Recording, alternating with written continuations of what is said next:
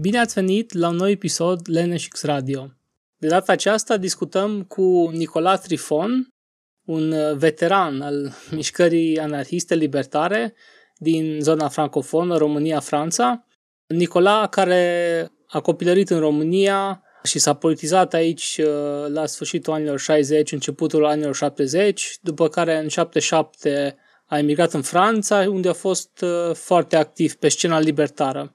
Și vom discuta cu el atât despre perioada din România, cât uh, și despre activitatea lui din Franța, în proiectele în care a fost implicat, de amintit cu precădere uh, revista Ishtok, care este o revistă libertară care a abordat tematici legate de țările din Europa de Est în anii 79-91 precum și implicarea sa la uh, Radio Libertaire, care este postul de radio al uh, Federației Anarhiste din Franța, localitat în Paris. Și uh, ocazia, să spun așa, acestui episod este și apariția volumului de interviuri uh, Nicola Trifon, un parcurs libertar internaționalist, uh, la editura Pagini Libere, acum ceva vreme. Pe episodul de azi uh, o să mă audit pe mine, Robbie, pe co-conspiratoarea mea Leneșă Adina. Salut și bine ne-am regăsit! Și uh, din partea editurii Pagini Libere pe Adrian Tătăran, pe care l-ați mai auzit și la diferite episoade în trecut. De Nicola știam uh, înainte să intrăm în legătură, tocmai pentru că ne întâlnisem în munca noastră de anarhiviști cu uh, revista Istoc, Știam de Nicola și de activitatea lui uh, în Franța, în mediile anarhosindicaliste. Am avut acces la documentele întâlnirii de la Veneția din 84, unde Nicola a participat alături de Murray Bookchin, Corin Ward sau Marianne Enkel. Știam de activitatea lui Nicola la Radio Libertar, însă, în afară de aceste lucruri, destul de generale, nu aveam uh, o cunoaștere foarte bună a activității lui efective sau a textelor și implicării sale.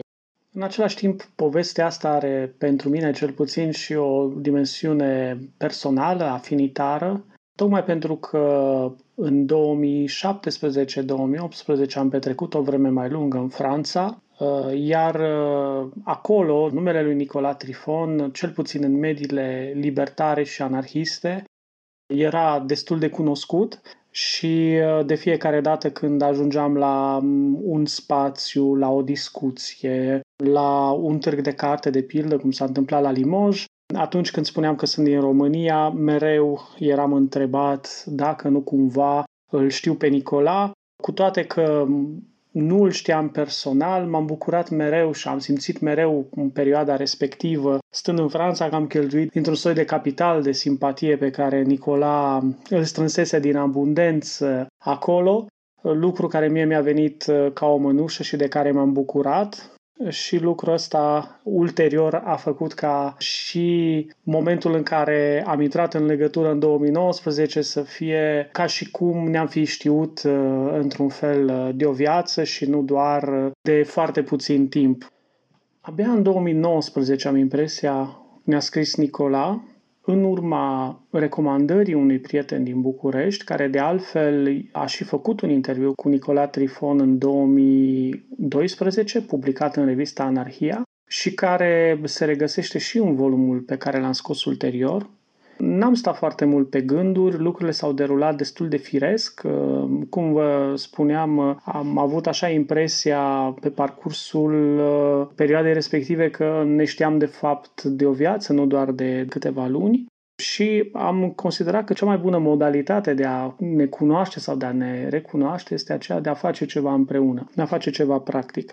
Volumul a constituit un astfel de prilej, volumul de interviuri, dar au mai fost și altele.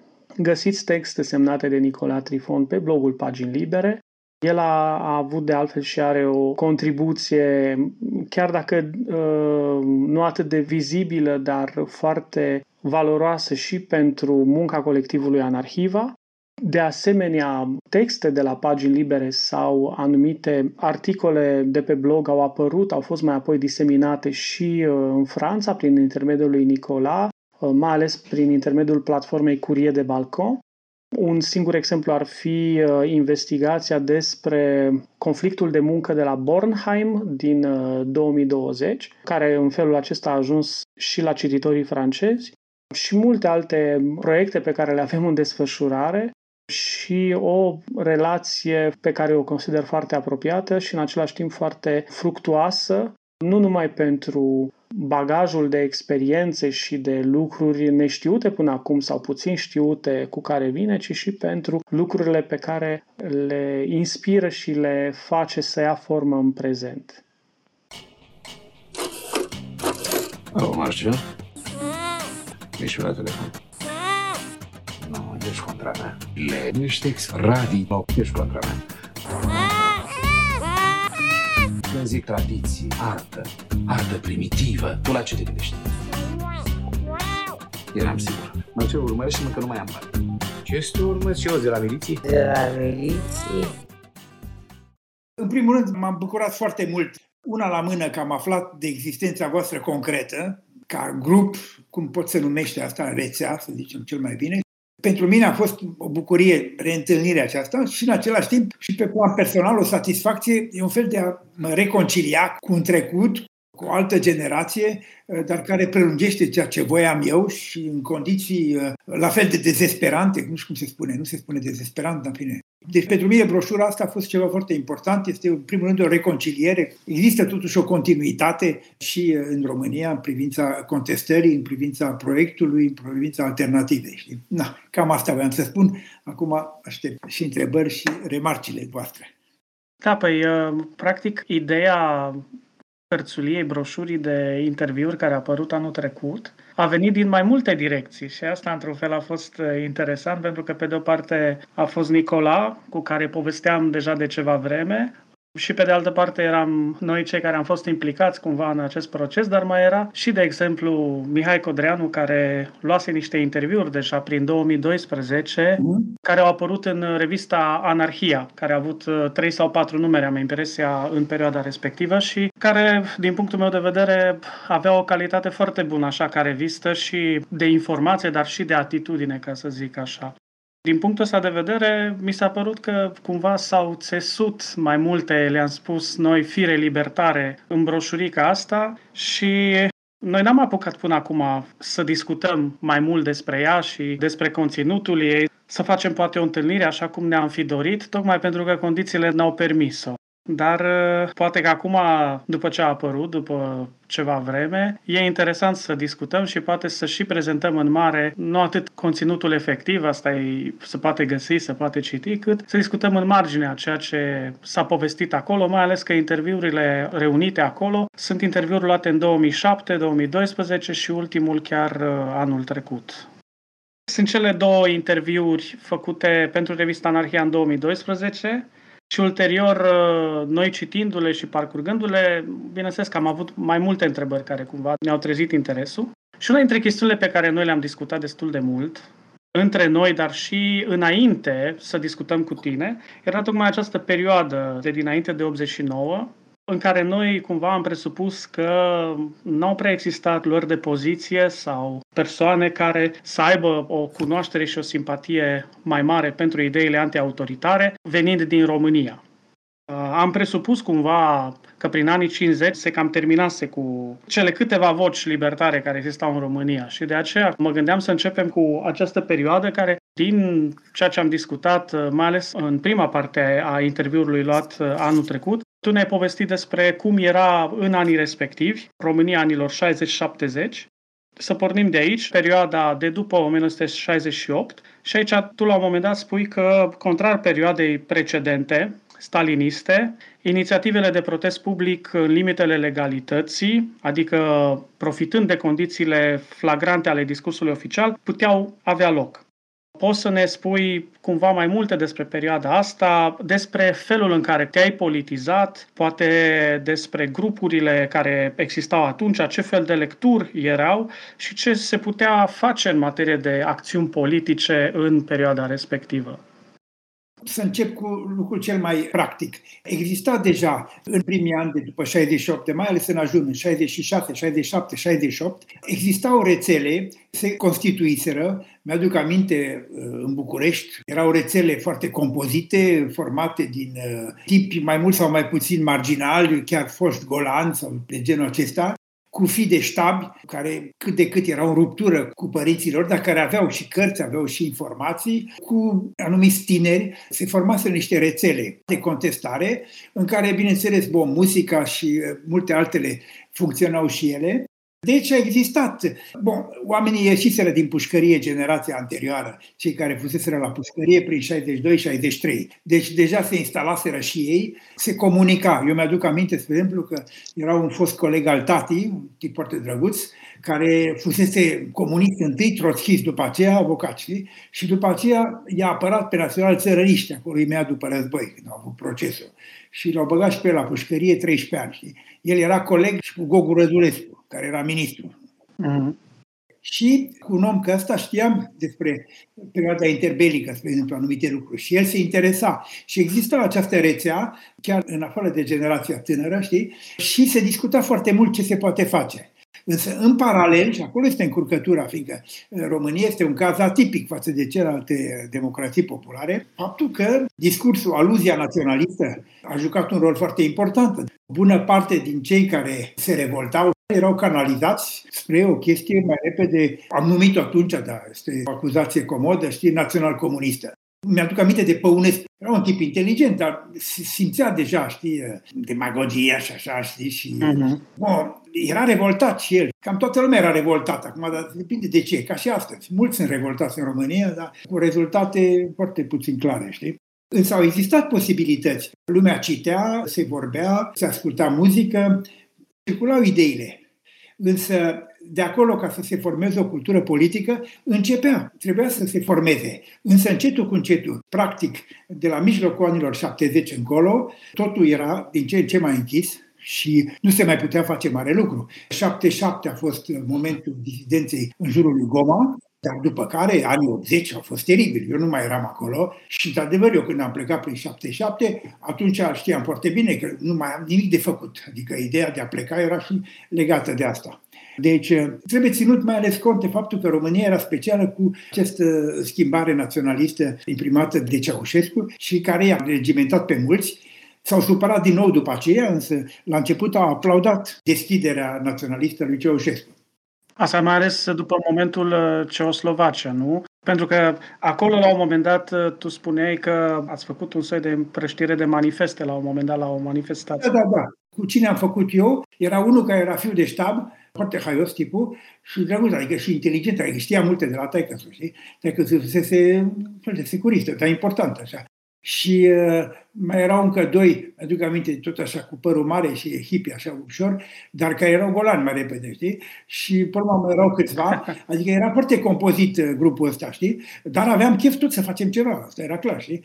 Și uh, simțeam de la început, încă din primele zile care au urmat discursul triumfal al lui Ceaușescu, simțeam că deja recuperează, adică erau deja tovarășii care acompaniau uh, diferitele manifestări de simpatie pentru Dubcek și pentru Ceoslovacia, adică recuperarea era foarte rapidă. Uh-huh. În plus, d- după aceea, problema care s-a pus era că această deschidere și acest entuziasm, bă, era perspectiva ca România să fie invadată de armatele sovietice, nu? În grupul nostru existau foarte multe discuții în care fiecare se întreba ce va face. Unii erau pentru rezistență interioară, alții pentru să fugă cât mai repede din România. Perspectivele erau din ce în ce mai puține, știi? Dar manifestele ca atare, ce anume conțineau sau care era, dacă mai ții minte, conținutul lor? Era chestia asta cu, eh, pentru pace. Aduc aminte, erau și cântece aceea, Benci domnul Ivane, ce cate Natașa. Du-te acasă, Ivan, se ocup de Natasha, știi? Era ideea asta, știi, că trupele au invadat, bun, era și conexiunea probabil cu Vietnamul și cu toate astea, exista deja o cultură pacifistă, nu occidentală și probabil că se calchea și pe ea, doar că acum erau rușii care erau priviți, știi? Dar voi ați simțit atunci, de exemplu, în momentul respectiv, împărțind respectivele manifeste, că ați riscat ceva sau că riscați ceva? Da și nu, fiindcă nu era acțiune clandestină, înțelegi? Era încă deschisă, adică interveneam într-o mișcare care exista deja. Chiar dacă era impulsată de putere, dar exista această mișcare și o dispoziție, știi? Nu era deloc o formă conspirativă, nu știu cum se spune. Uh-huh. După aceea, văzând că nu merge nimic, au început uh, formele de conspirație, care este o prostie de mâna întâia, fiindcă conspirațiile astea duceau la nimic. Oamenii, până la urmă, se părau între ei știi, și uh-huh. terminau urât lucrurile. Adică unii erau recuperați de securitate ca informatori, știi? treburile conspirative. Eu am încercat una să am aveam și o educație din partea tatei, să fiu atent, adică să nu ascund nimic, dar în același timp să, bon, să țin cont de legislație, știi? Ca să evităm tocmai asta conspirativă, știi? Asta e o tendință curentă la grupurile politice marginalizate, știi? Am citit și eu broșurica Uh, cărțulia. A fost interesant partea asta, că spuneai că ați învățat cumva să vă mișcați la limita ce era legal sau tolerabil și cumva ocazional să, să împungeți uh, status quo cu niște chestii mai subversive. Citind așa ce, ce mă gândeam, o întrebare, un semn de întrebare. Știu că și ziceai că la început, mai ales în anii înainte de 68, accesul la literatură mai de stânga era destul de în afară de marxism-leninismul pe linie de partid, accesul era destul de îngreunat nu? la literatură și eram curios dacă grupurile astea în care te-ai mișcat erau uh, așa un mix ideologic, dreapta-stânga, eu știu, sau... Uh, Bun, înțeleg întrebarea. Să știi că și asta a jucat un rol important.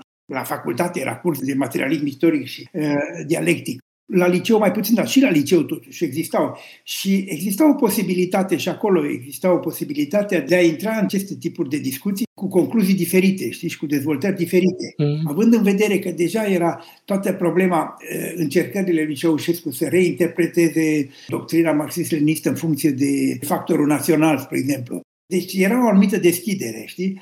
Se putea profita de asta pentru ca să mergi mai departe. În plus, ăștia, lectorii de marxism-leninism, erau la curent, adică ăștia făceau uh, universitatea uh, de partid, știi, și aveau informație. Ei știau, mi-aduc aminte că printre primii de la care am auzit despre Herbert Marcuse era un profesor de marxism, care era destul de deschis tipul, știi? Deci existau și pe calea aceasta informații. În plus, dacă citeai atent, vedeai că au mai existat și alte mișcări și că stânga era altceva decât ce vedeam noi, știi? Există o, nu știu cum se spune în românește, o breșă Uh-huh, uh-huh. Există o breșă de tipul acesta, inclusiv în discursul oficial marxist-leninist.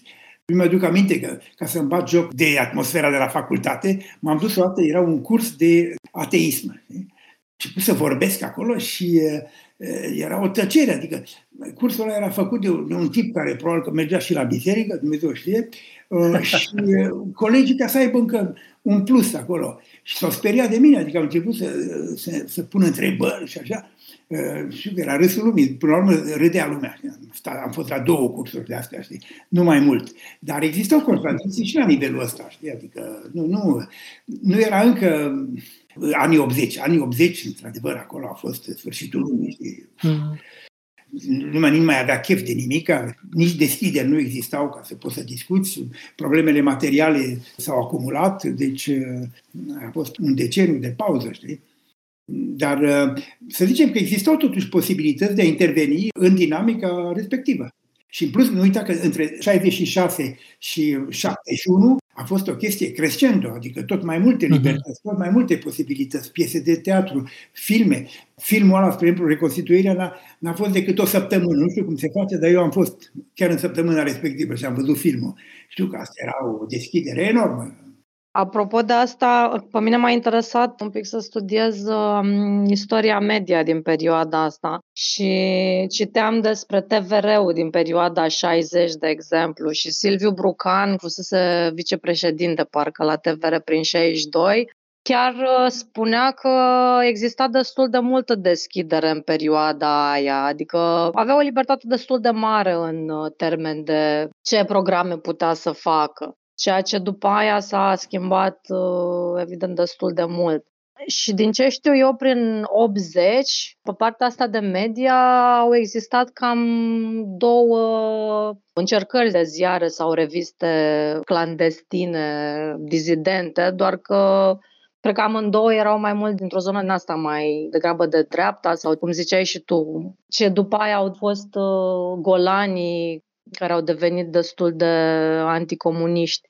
Și eram curioasă dacă știi cumva ceva despre ele. Una în, era în 81, îi spunea contrapuncte au reușit să scoată un număr sau două numere, ceva de genul, și era făcută de uh, niște intelectuali maghiari din Oradea, care făceau parte dintr-un cerc din ăsta literar, Adi Endre. Mm-hmm. Și nu știu nimic mai mult despre asta, sunt curioasă, deci dacă știi tu. Și cealaltă inițiativă era cred că prin uh, un pic mai spre 89, um, o revistă numită sau ziar România, făcută de Petre Mihai Băcanu și alți câțiva.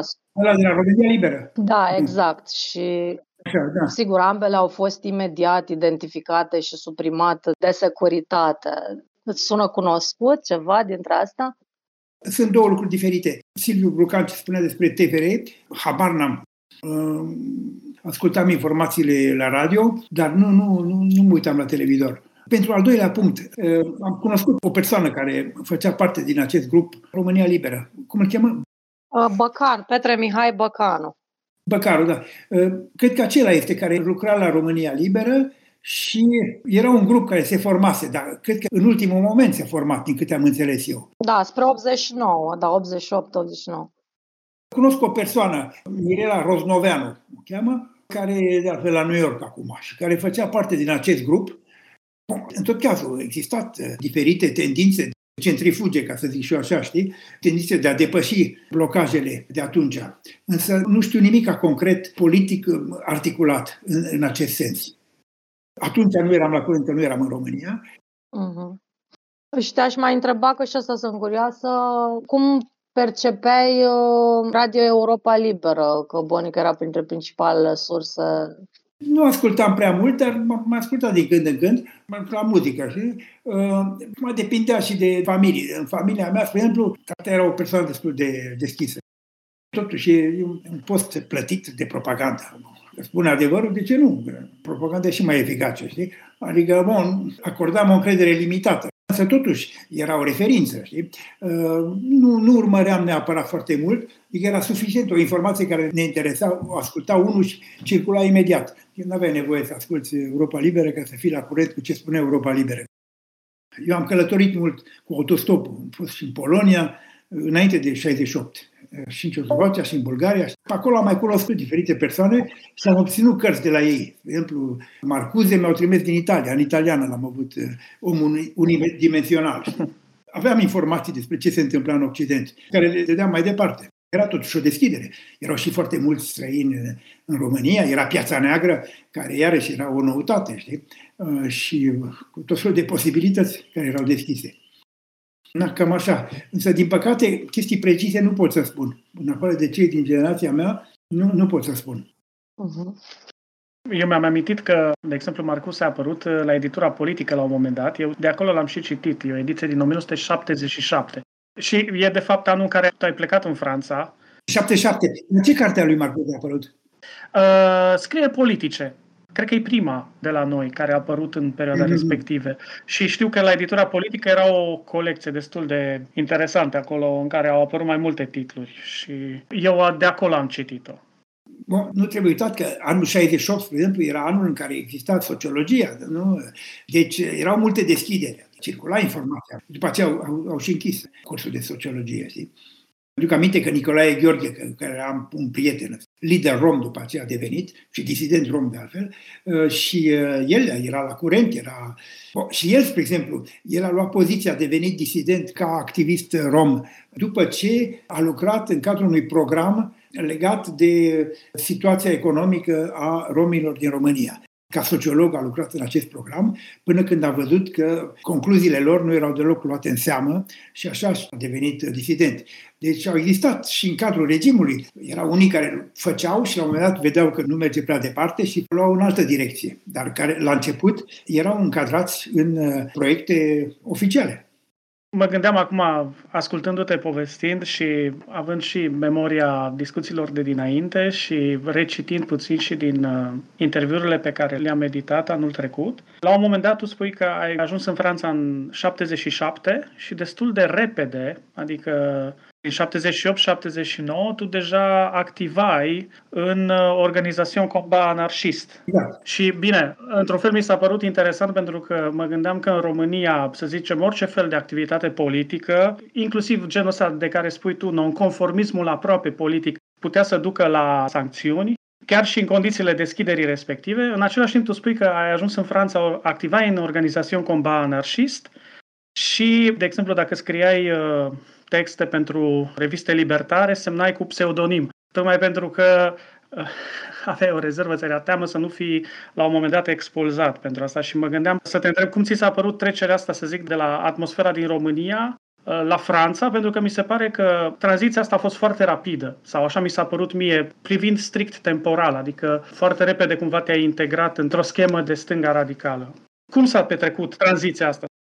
Foarte simplu. Ă, asta aveam chef, asta am făcut. Adică cum am venit aici, foarte repede am intrat în contact cu tot felul de grupuri la universitate. Erau ă, toate posibilitățile de militantism. Nu? Ă, și am fost atras mai repede tocmai de critica asta libertară, situaționistă. Am discutat mult și cu extrema stângă, cu foști maoiști, spontex, cum se numeau, care erau mai deschiși. Deci eram în această dezbatere foarte activ și așa Problema însă e că în perioada aceea, 77 și așa, erau mult mai puțin străini în Franța, în primul rând, și nu puteai să faci politică. Adică riscai la un moment dat să... Era o situație neclară, însă nu făceai politică. Adică... Ca străin, vrei să zici. Ca străin, da, în sensul ăsta. Și deci nici eu nu știam prea bine pe ce picior să dansez, pe de o parte. Pe de altă parte, eram atras mult mai mult de treburile radicale. Și atunci am ales de la bun început clandestinitatea ceea ce era simplu de făcut, nu era prea complicat și uh, așa am funcționat. În plus, mai era ceva. În mediile libertare, alea care mă interesau pe mine, că erau hiperactiviste, nu era interesant să semnezi cu numele tău. Sau nu semnai deloc, sau că era o operă, în primul rând, colectivă. Uh, deci, uh, nu avea mare importanță cu ce semnai. Însă eram atent, adică mi-era frică, mai ales că auzisem, a fost un caz, un polonez, care a fost expulzat. Mi-aduc aminte că m-a, m-a pus pe gânduri și eram atent, adică și funcționam cu pseudonim, chiar într-adevăr. Între militanți, în afară de câteva persoane, ceilalți mă cunoșteau Bruno. Însă, bun, nu se compara cu ce era România. De altfel, mi-aduc aminte că la anarhiști, în general, lumea vorbea destul de deschis. Mi-aduc aminte că eu eram cam împanicat de câteva ori, au fost discuții și așa, și mai mulți mi-au spus, bă, ia cetățenia franceză și Dumnezeu, devii paranoic dacă continui așa. Știi? Și, într-adevăr, avea dreptate. Adică să pierzi vremea și să te, știi? Însă, între timp, s-au schimbat lucrurile. Adică, deja, când a venit Mitterrand la putere în 81, nu mai era o problemă. Adică, era mult mai simplu, știi? Asta era în sfârșitul anilor 70. Însă, bineînțeles, eram atent, că erau practic acțiuni de multe ori la limita legalității. Tu spuneai la un moment dat și despre o broșură pe care ai scris-o, repere pentru un uh, atietatism militant. Atietatism militant, da, da. Relativ la ce zici tu acum, mă gândeam, spuneai că genul ăsta de broșură nu ți-o poți imagina ca fiind scrisă în altă perioadă decât Franța anilor 70. Mă gândesc că și asta poate să fie interesant ce anume ai scris tu acolo în așa fel încât să fie atât de uh, amenințător? Amenințător nu știu dacă era, dar sunt înfiorat la gândul, am încercat de câteva ori să o recitesc, dar mi-a fost frică să mă apuc să o recitesc în broșura respectivă. Era un fel de manifest, așa. Era un grup care era formatat în funcție de acest manifest, știi? Uh, bun, ideea era relativ simplă, adică pornisem de la lucrarea unui marxist critic, de atunci Althusser, știi? Uh-huh. Un tip foarte sofisticat de la ecol normal și așa, știi? Un fel de marxist uh, legat de Gramsci și toată perioada aceea cu Marx, tânăr și așa. Și el avea un text destul de important, citat și așa, despre aparatele de stat. Cele două tipuri de aparat de stat. Aparat de stat care funcționează cu ideologia și aparat de stat direct uh, militar, polițienesc, uh, juridic și așa. Și cele cu ideologia, școlar, sindical și așa. Și deci ideea de repere pentru un antistatalism militant, asta era să faci diferite fronturi, să combați, să nu treci printr-un aparat de stat, inclusiv sindicatul, Trebuie să faci anarcosindicalism, dar nu sindicalism instituțional încadrat, care și el vine de la corporație și e un fel de aparat de stat, sub o formă sau alta. Știi? Deci, de acolo. Însă era foarte ofensiv, adică ceea ce, mai ales acum retrospectiv, când te gândești, e foarte complicat știi, de imaginat. De altfel, am găsit până la urmă un număr din acest uh, manifest, l-am pus deoparte, dar tot nu m-am încumetat să, să-l recitesc. Dar o să vă trimit o fotografie pentru arhive. Ar fi foarte interesant. Dar acum, totuși, principalul, ceea ce mă interesează pe mine cel mai mult este ce se întâmplă și ce se poate face acum pe plan libertar în România. Știi? Mai mult ascult ce spuneți voi și ce faceți voi. Mi se pare mai important decât ce am eu de spus de ce s-a întâmplat. Știi? Cumva și partea asta mi se pare interesantă, tocmai pentru că face parte dintr-un soi de reflexie Mie nu mi se pare neapărat uh, să spunem că e o reflexie întoarsă spre trecut, uh, inclusiv dacă povestim despre lucruri care s-au întâmplat mai de mult. Mi se pare că e foarte bine să reînnozi aceste fire, să conștientizezi că ele există, că există un soi de continuitate de care ziceai și tu, pentru a putea să gândești în prezent, mi se pare mie că e, e necesar pentru că altfel e greu să, să-ți găsești o stabilitate din care să poți să privești prezentul mai articulat. Nu, asta absolut e foarte important și dintr-un alt punct de vedere. Să studiezi trecutul și să analizezi, să te familiarizezi cu anumite momente interesante, semnificative din trecut, e important, fiindcă este și o formă de a te înrădăcina, adică de a face în funcție de realitățile în care trăiești. Că marea uh-huh. problemă, după părerea mea, la ora actuală, adică nu, nu de azi, de mâine, de mult de tot, este că în țările periferice, cum ar veni, periferice față de marile dezbateri uh, ideologice, sociale, este că imită și reiau ce se întâmplă în altă parte. Uh, acolo unde sunt experiențe novatoare sau care par să fie novatoare. Ori uh, întoarcerea spre trecut permite să te recentrezi pe țara, pe locul în care ești, pe posibilitățile pe care le ai. Știi? Uh-huh. Mă uit și acum, spre exemplu, nu? sunt referințe permanente la tot felul de aspecte novatoare, probabil, dar care sunt în complet alt context, cum sunt uh, pe coasta de vest a Statelor Unite. E interesant, e important, în același timp, când vezi contextul din România și așa, acolo ar trebui totuși recentrat. Mă uit, spre exemplu, acum ce se întâmplă în contextul românesc și contextul regional de România. Nu? Uh-huh. Ai țări cum ai uh, Ucraina, ai uh, țările din Balcani, bon, ai Ungaria, nu? Dar, spre exemplu, ce se întâmplă în fosta Uniune Sovietică, Acolo sunt totuși mișcări anarhiste și așa. Legăturile sunt foarte mici și de extremă stângă. Sunt uh, și importante în Rusia, spre exemplu, și în Ucraina. Dar uh, sunt puține legături, adică ea funcționează foarte mult cu trecutul. Adică în Rusia a existat o mișcare anarhistă și e o referință permanentă, mișcarea anarhistă rusească. Mm. Acolo și în pușcărie sunt unii arestați așa, discută între ei, sunt cu Tolstoi, sunt cu Mahno, au diferite referințe care sunt importante, ceea ce nu, nu avem în România. Însă faptul că e puțin interes din România pentru ce se întâmplă în țările din jur, care sunt mai apropiate ca stil și ca situație, Asta mă îngrijorează când văd tot timpul se referă lumea la probleme din Statele Unite. Știi? Ori, acolo e o limită, știi? asta vreau să spun. Uh-huh. Problemele este ca să eviți izolarea și, într-adevăr, să te uiți spre trecut e important, e, e un lucru bun, un lucru îți permite să vezi mai clar lucrurile, știi? Și eu când eram în România, tot așa mă uitam ce se întâmplă în locurile unde erau experiențe inovatoare, cum era Olanda, cum era Franța, cum era Statele Unite, știi? Na, asta vreau să spun. Dar e interesant, vorbind de solidaritate, să zic, regională sau de un soi de conștientizare a legăturilor uh, și a specificului, să zic, și regional și istoric. Faptul că, de exemplu, mă gândeam la revista Istoc, care a apărut în Franța și care, de fapt, a adunat sau aduna, să spunem, militanți, deși a început de la militanții bulgari care erau uh, în Franța. Dar după aceea, revista Istoc a început să adune, practic, cam din toată regiunea sau din partea de est. Da, da, exact, exact. Din tot uh, socialismul real sau ireal. Da. Mm. Bine, acum mai e încă o mare diferență. Că în țările astea occidentale, inclusiv din cauza unui trecut mai complicat, și colonial, și uh, de expansiune economică, și de cosmopolitism, există mult mai mult interes pentru ce se întâmplă în lumea întreagă decât există în România. Ai discuții, ai un interes pentru ce se întâmplă în alte părți, care este mai puțin prezent în România, sau este prezent dar pe chestii mult mai superficiale. Dar în Franța, spre exemplu, lumea care se interesează de o țară ca România sau de o țară ca Peru sau uh, Chile, există acest interes care în România, spre exemplu, când te uiți uh, informațiile privind uh, ce se întâmplă în lume, sunt foarte reduse. Ori chestia asta joacă un rol important, adică ții cont de ce se întâmplă în lume. Așa am trăit eu când eram în România. Lumea se interesa puțin de ce se întâmplă în alte părți. Aici, în Franța, e un public restrâns, dar e un public totuși important, care se interesează cu ce se întâmplă în alte părți. E suficient să vezi cazul cu filmele românești din ultimii 25 de ani. Există un public aici francez sau francofon, cum vrei să-l numești, care urmărește filmele astea. Filmele astea funcționează în circuitul cinematografelor, ceea ce nu e caz în România. Aproape că nu mai sunt cinematografe. E altă problemă. Dar uh, există acest interes.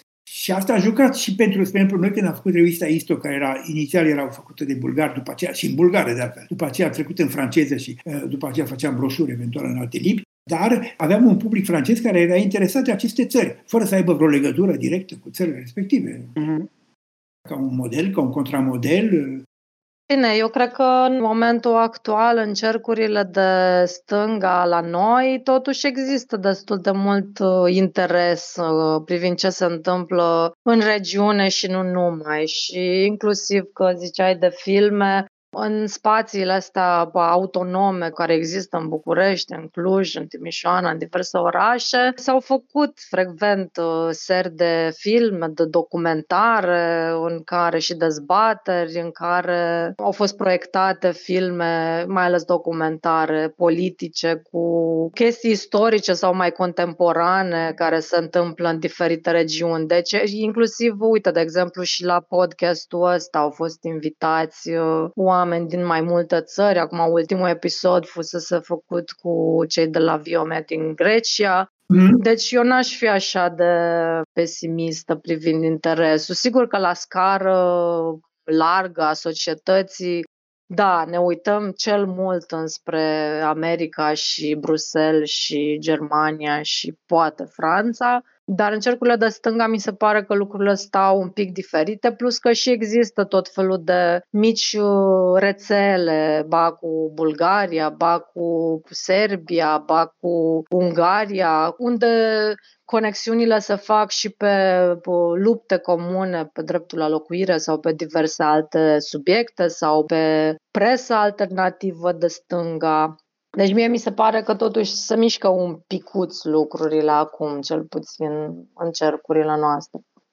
Nu, sigur, ai dreptate, fiindcă există o circulație a informației care este permisă și de cadrul legal actual, ceea ce nu era cazul înainte, spre exemplu, înainte de 89. Mhm. Acum există această posibilitate și lumea o folosește, investește acest teren. Partea cea mai îmbucurătoare este să vezi uh, ce ai spus tu acum cu Bulgaria sau cu Serbia sau cu Grecia, nu? faptul că sunt realități similare, e un schimb de experiență, ceea ce e foarte important și chiar un început de solidaritate. Ar putea să meargă și mai departe, de altfel, știi? Ceea ce nu mi se pare să fie cazul cel puțin pe plan sindical, n-am auzit niciodată de o mișcare în acest sens. E mai mult în lumea alternativă, știi? Dar altfel, spre exemplu, ar fi interesant pe plan sindical să vezi ce se întâmplă. Nu cunosc prea bine. Eu aici, spre exemplu, în Franța am fost cam mult cu sindicatele, eu eram la SGT, dar nu în secțiile controlate de comuniști, ci în cele de extremă stângă sau libertare, de la SGT și uh, aspectul internațional este foarte important. Uh, ori în România, acum am urmărit la început, imediat după 89, 90, 91 92, când se formau noile sindicate, am urmărit puțin, erau tentative atunci, dar până la urmă s-au transformat foarte repede în corporații foarte precise. Dar altcum ce ai spus acum este sigur, este, este incontestabil și este partea pozitivă.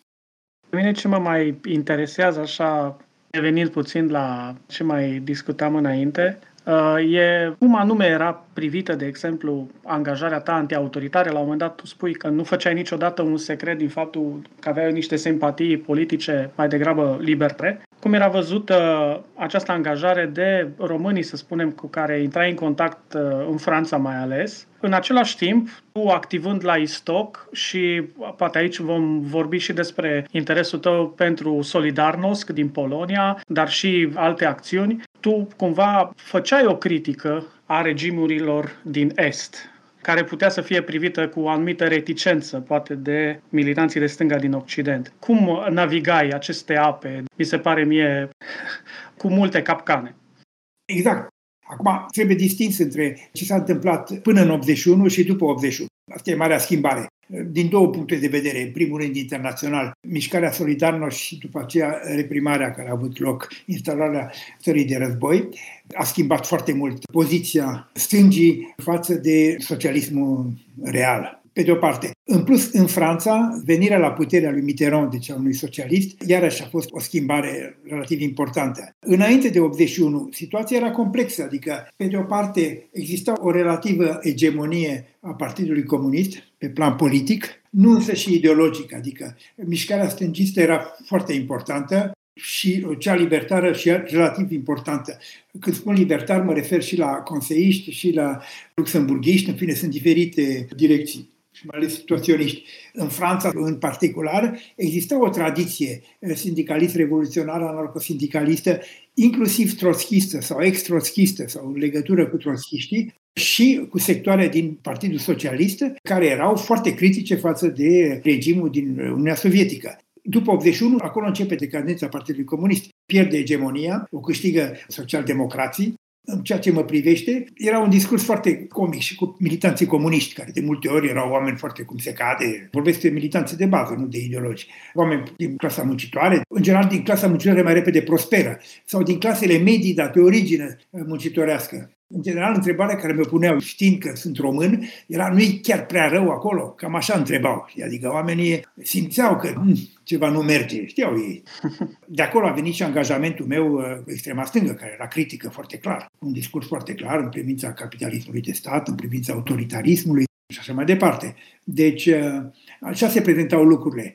Acum, între timp, bineînțeles, lucrurile au evoluat foarte mult. Adică experiența socialistă, socialistă între ghilimele, uh, social-democrată, gestiunea de către social-democrați a sistemului francez uh, după Mitterrand, și s-a întâmplat după aceea, au schimbat foarte mult lucrurile, adică situația acum e de nerecunoscut.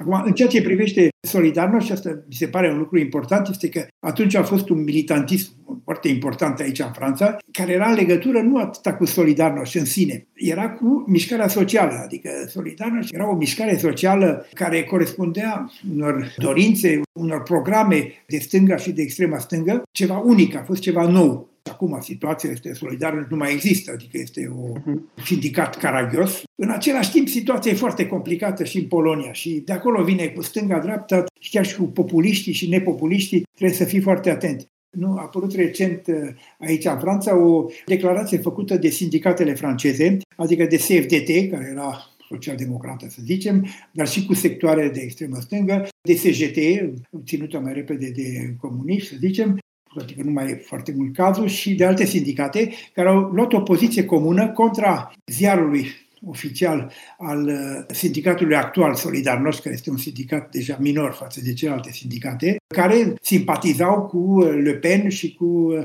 cu ăștia de extremă dreaptă și cu Zemur. Și, deci, criticau aceasta și cereau ca, eventual, dacă continuă cu asemenea declarații, să iasă din Organizația Internațională Sindicală, din care fac și ei parte. În același timp, aceeași informație era acompaniată și de o analiză a sindicatului solidar, așa cum este el acum, reacționar și caragios, și în legătură cu puterea actuală, care este populistă, cum știm acum în Polonia, dar e o înțelegere între cerințele sindicatului și puterea actuală, și anume, pentru ca să scadă timpul de muncă, pentru ca salariile de jos să fie urcate și așa mai departe, adică care sunt revendicări care nici măcar sindicatele din Occident, astea democratice, nu le mai fac. Sunt considerate prea radicale. Se vorbește despre ele, dar nu, nu sunt realizate, nu știu cum să spun. Dar există această intenție, pe când la cele nici măcar nu există o asemenea intenție. M-a frapat chestia asta. Și, într-adevăr, această mișcare, o numim populistă, conservatoare, dar care vine cu revendicări sociale. Bine, nu răspund acestor revendicări, dar le iau în seamă. Și mhm. acolo mi-am dat seama, am realizat că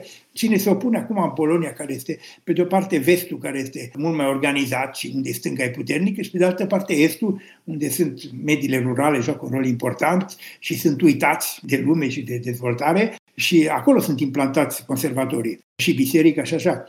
Dar uh, vezi, când te uiți așa între cele două, stânga-dreapta, populiști, nepopuliști, totdeauna trebuie să fii atent, că e greu de judecat. Mai ales când analizezi situația de fapt. Nu trebuie uitat că dacă are un sens să fii libertar, este și pe plan social, adică trebuie să fie în armonie și uh, cu ce se întâmplă la nivel social, adică nu este o chestie abstractă, o chestie foarte precisă, știi? Și ce se poate face, ce nu se face, știi?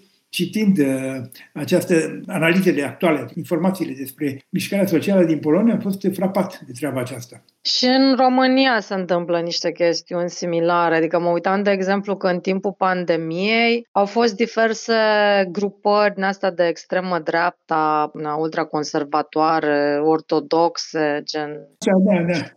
Frăția ortodoxă sau neamunit sau care mai erau, care, da, practic au luat din tacticile asociate în general cu stânga, de genul mutual aid, între ajutorare reciprocă și au fost foarte activi pe zona asta de a se mobiliza să ducă ajutoare la oameni, în special la oameni bătrâni, la oameni bolnavi, ceea ce, din păcate, stânga nu știu să fi avut atât de mult, uh, nu știu, puterea sau resursele sau infrastructura să facă astfel de mobilizări și cred că, da, din păcate, se capitalizează foarte mult prin genul ăsta de caritate și de fapt, na, cumva și bisericile și alte structuri uh, conservatoare tind să capitalizeze de pe urma unor uh, acțiuni de genul ăsta cu impact social și la fel cum zici, populiștii de dreapta și conservatori din uh, Europa.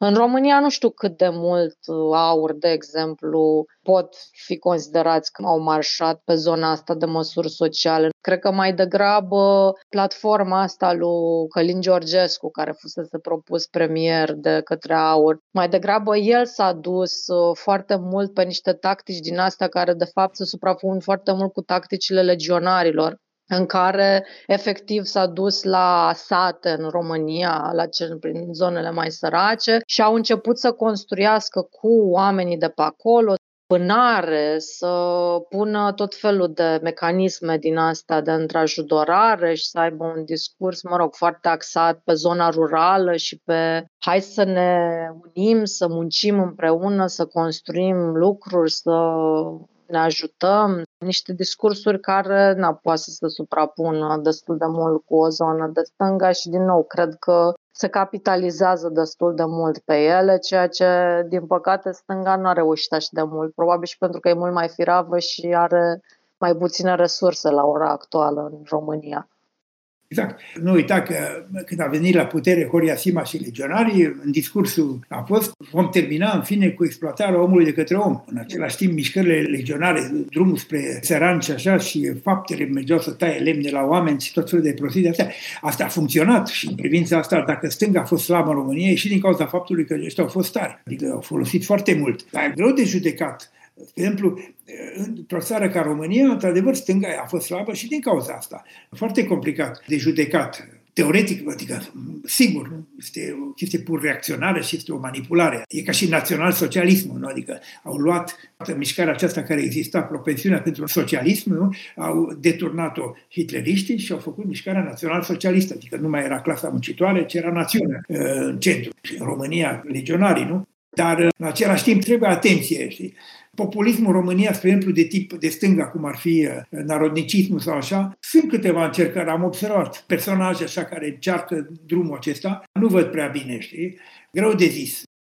Mă gândeam, uh, într-un fel, și la un soi de gândire, să spunem, uh, cum zici tu, un teren aplicată asupra condițiilor cu care te confrunți. Și acum, făcând așa o legătură cu discuția anterioară și cu Solidarnosc, de pildă, și cu interesul tău în perioada respectivă pentru Solidarnosc, poate vine tocmai de aici. Sau așa mi explic eu faptul că ți-ai îndreptat privirea mai degrabă înspre Polonia, pentru că acolo vedeai că sunt niște evenimente care pot să disloce status quo-ul. Dar bine, putem să gândim acum uh, legat poate și de situația prezentă, dacă există astfel de posibilități de breșe Așa mi-am explicat, poate și interesul, tocmai pentru că acolo putea să apară o breșă. Dar o breșă care să disloce, sau așa am înțeles eu cel puțin, în același timp, să spunem, socialismul real inexistent, a, a, mă rog, asta este o, Realmente inexistent, da. Da, o, de pe un afiș de la istoc, dar în același timp și o breșă în sistemul capitalist ca atare. Adică nu era o simplă breșă care anunța implozia regimurilor din Est, ci și o breșă care putea să anunțe și o alternativă. De ce zic chestia asta? Pentru că am ascultat acum recent uh,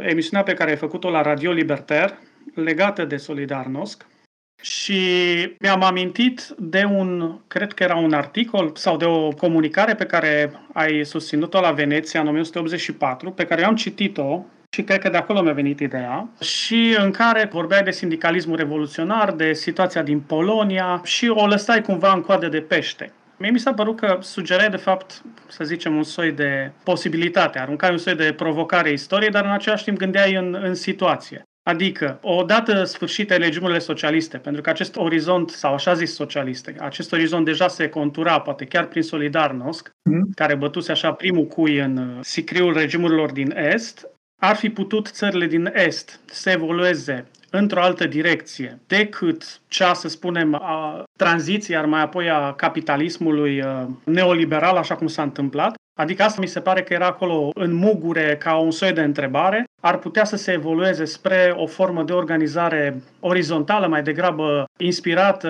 de, să spunem, sindicalismul revoluționar, mai degrabă decât, așa cum s-a întâmplat, de fapt, o simplă revenire la un sistem de piață și, mă rog, un sistem capitalist.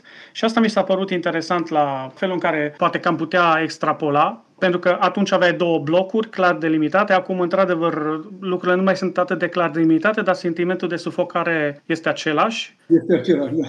Atunci așa mi s-a părut că tu priveai către Solidarnosc în această cheie a unei posibilități. Se putea să se întâmple altfel, uh, să spunem, uh, colapsul uh, Estului, putea să, să fie acolo o renaștere și poate chiar o, o problemă pentru status quo-ul general? Sau cum, cum gândeai tu lucrurile? Am citit oare corect?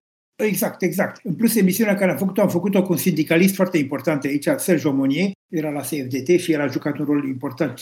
A participat și la diferitele ședințe și congrese la Solidarność, era pe poziții de extremă stângă el și cu autogestionar și așa. Ce vreau să spun este că, pe de o parte, această mișcare socială care era în Polonia, exista un echivalent în miniatură și în alte părți, adică exista tentative de genul acesta și în România, Rusia și așa, cu sindicate libere. Dar problema mare este că, într-un context în care regimul se arăta incapabil să se autoreformeze, asta s-a văzut deja în 68 în Ceoslovacia, și mai departe, adică regimul Gherec, care a fost uh, înlăturat practic de Solidarność, era un regim liberal, adică mergeau în sensul liberalismului economic. Solidarność intervenea și pentru noi, pentru cei de stânga din Occident, spre exemplu, uh, așa ni, ni se părea că era o posibilitate tocmai să revină o mișcare socială inteligentă care să fie capabilă să treacă la autogestiune și, bineînțeles, nu vedeam deloc, de altfel nimeni nu se exprima în sensul acesta, o simplă revenire la statul quo uh, dinainte de sosirea comuniștilor la putere, deci înainte de război. Nu vedeam lucrurile așa.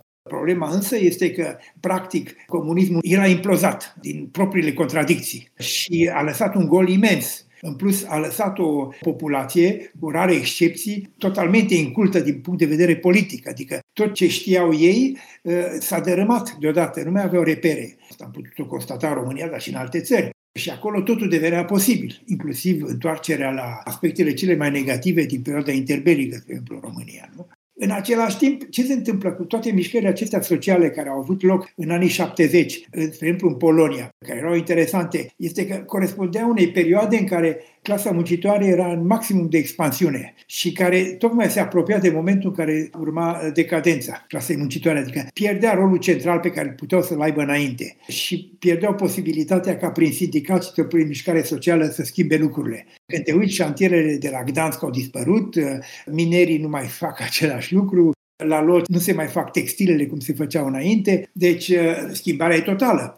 Suntem în societăți complet diferite acum. Însă pot să spun asta sigur, că toți cei de stânga care s-au mobilizat aici în favoarea Poloniei, în favoarea mișcărilor din Est, mai mult sau mai puțin disidente, cum vrei să le numești, erau în ideea că se poate ajunge la forme noi de organizare socială pornind de la un fel de sinteză între cele două regimuri. Dar n-a fost deloc așa. Și n-a fost așa din motivele care le-am dat. Unul, structura economică care s-a schimbat, era un proces irreversibil, și pe de altă parte, incapacitatea regimului socialist să se autoreformeze.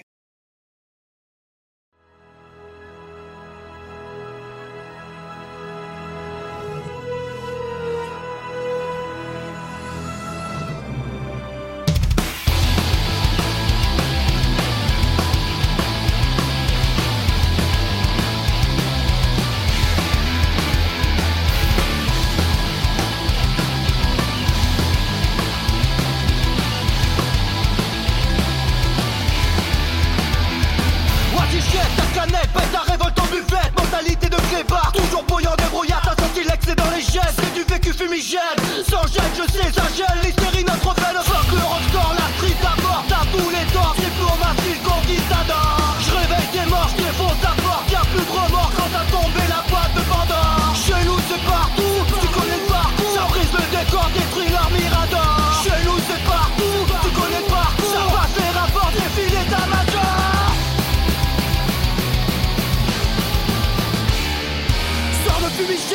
la nuit à l'OGS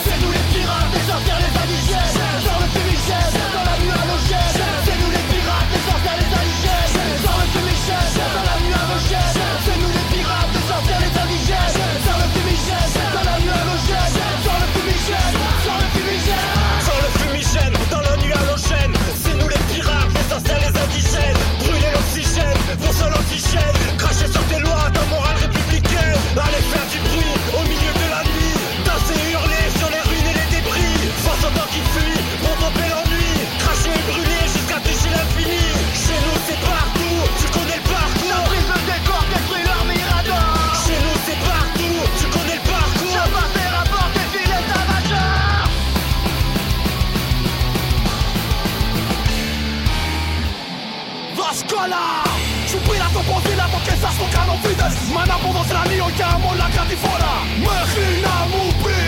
Si si, j'ai à la reçu à l'incraqué. Dans ce cas-là,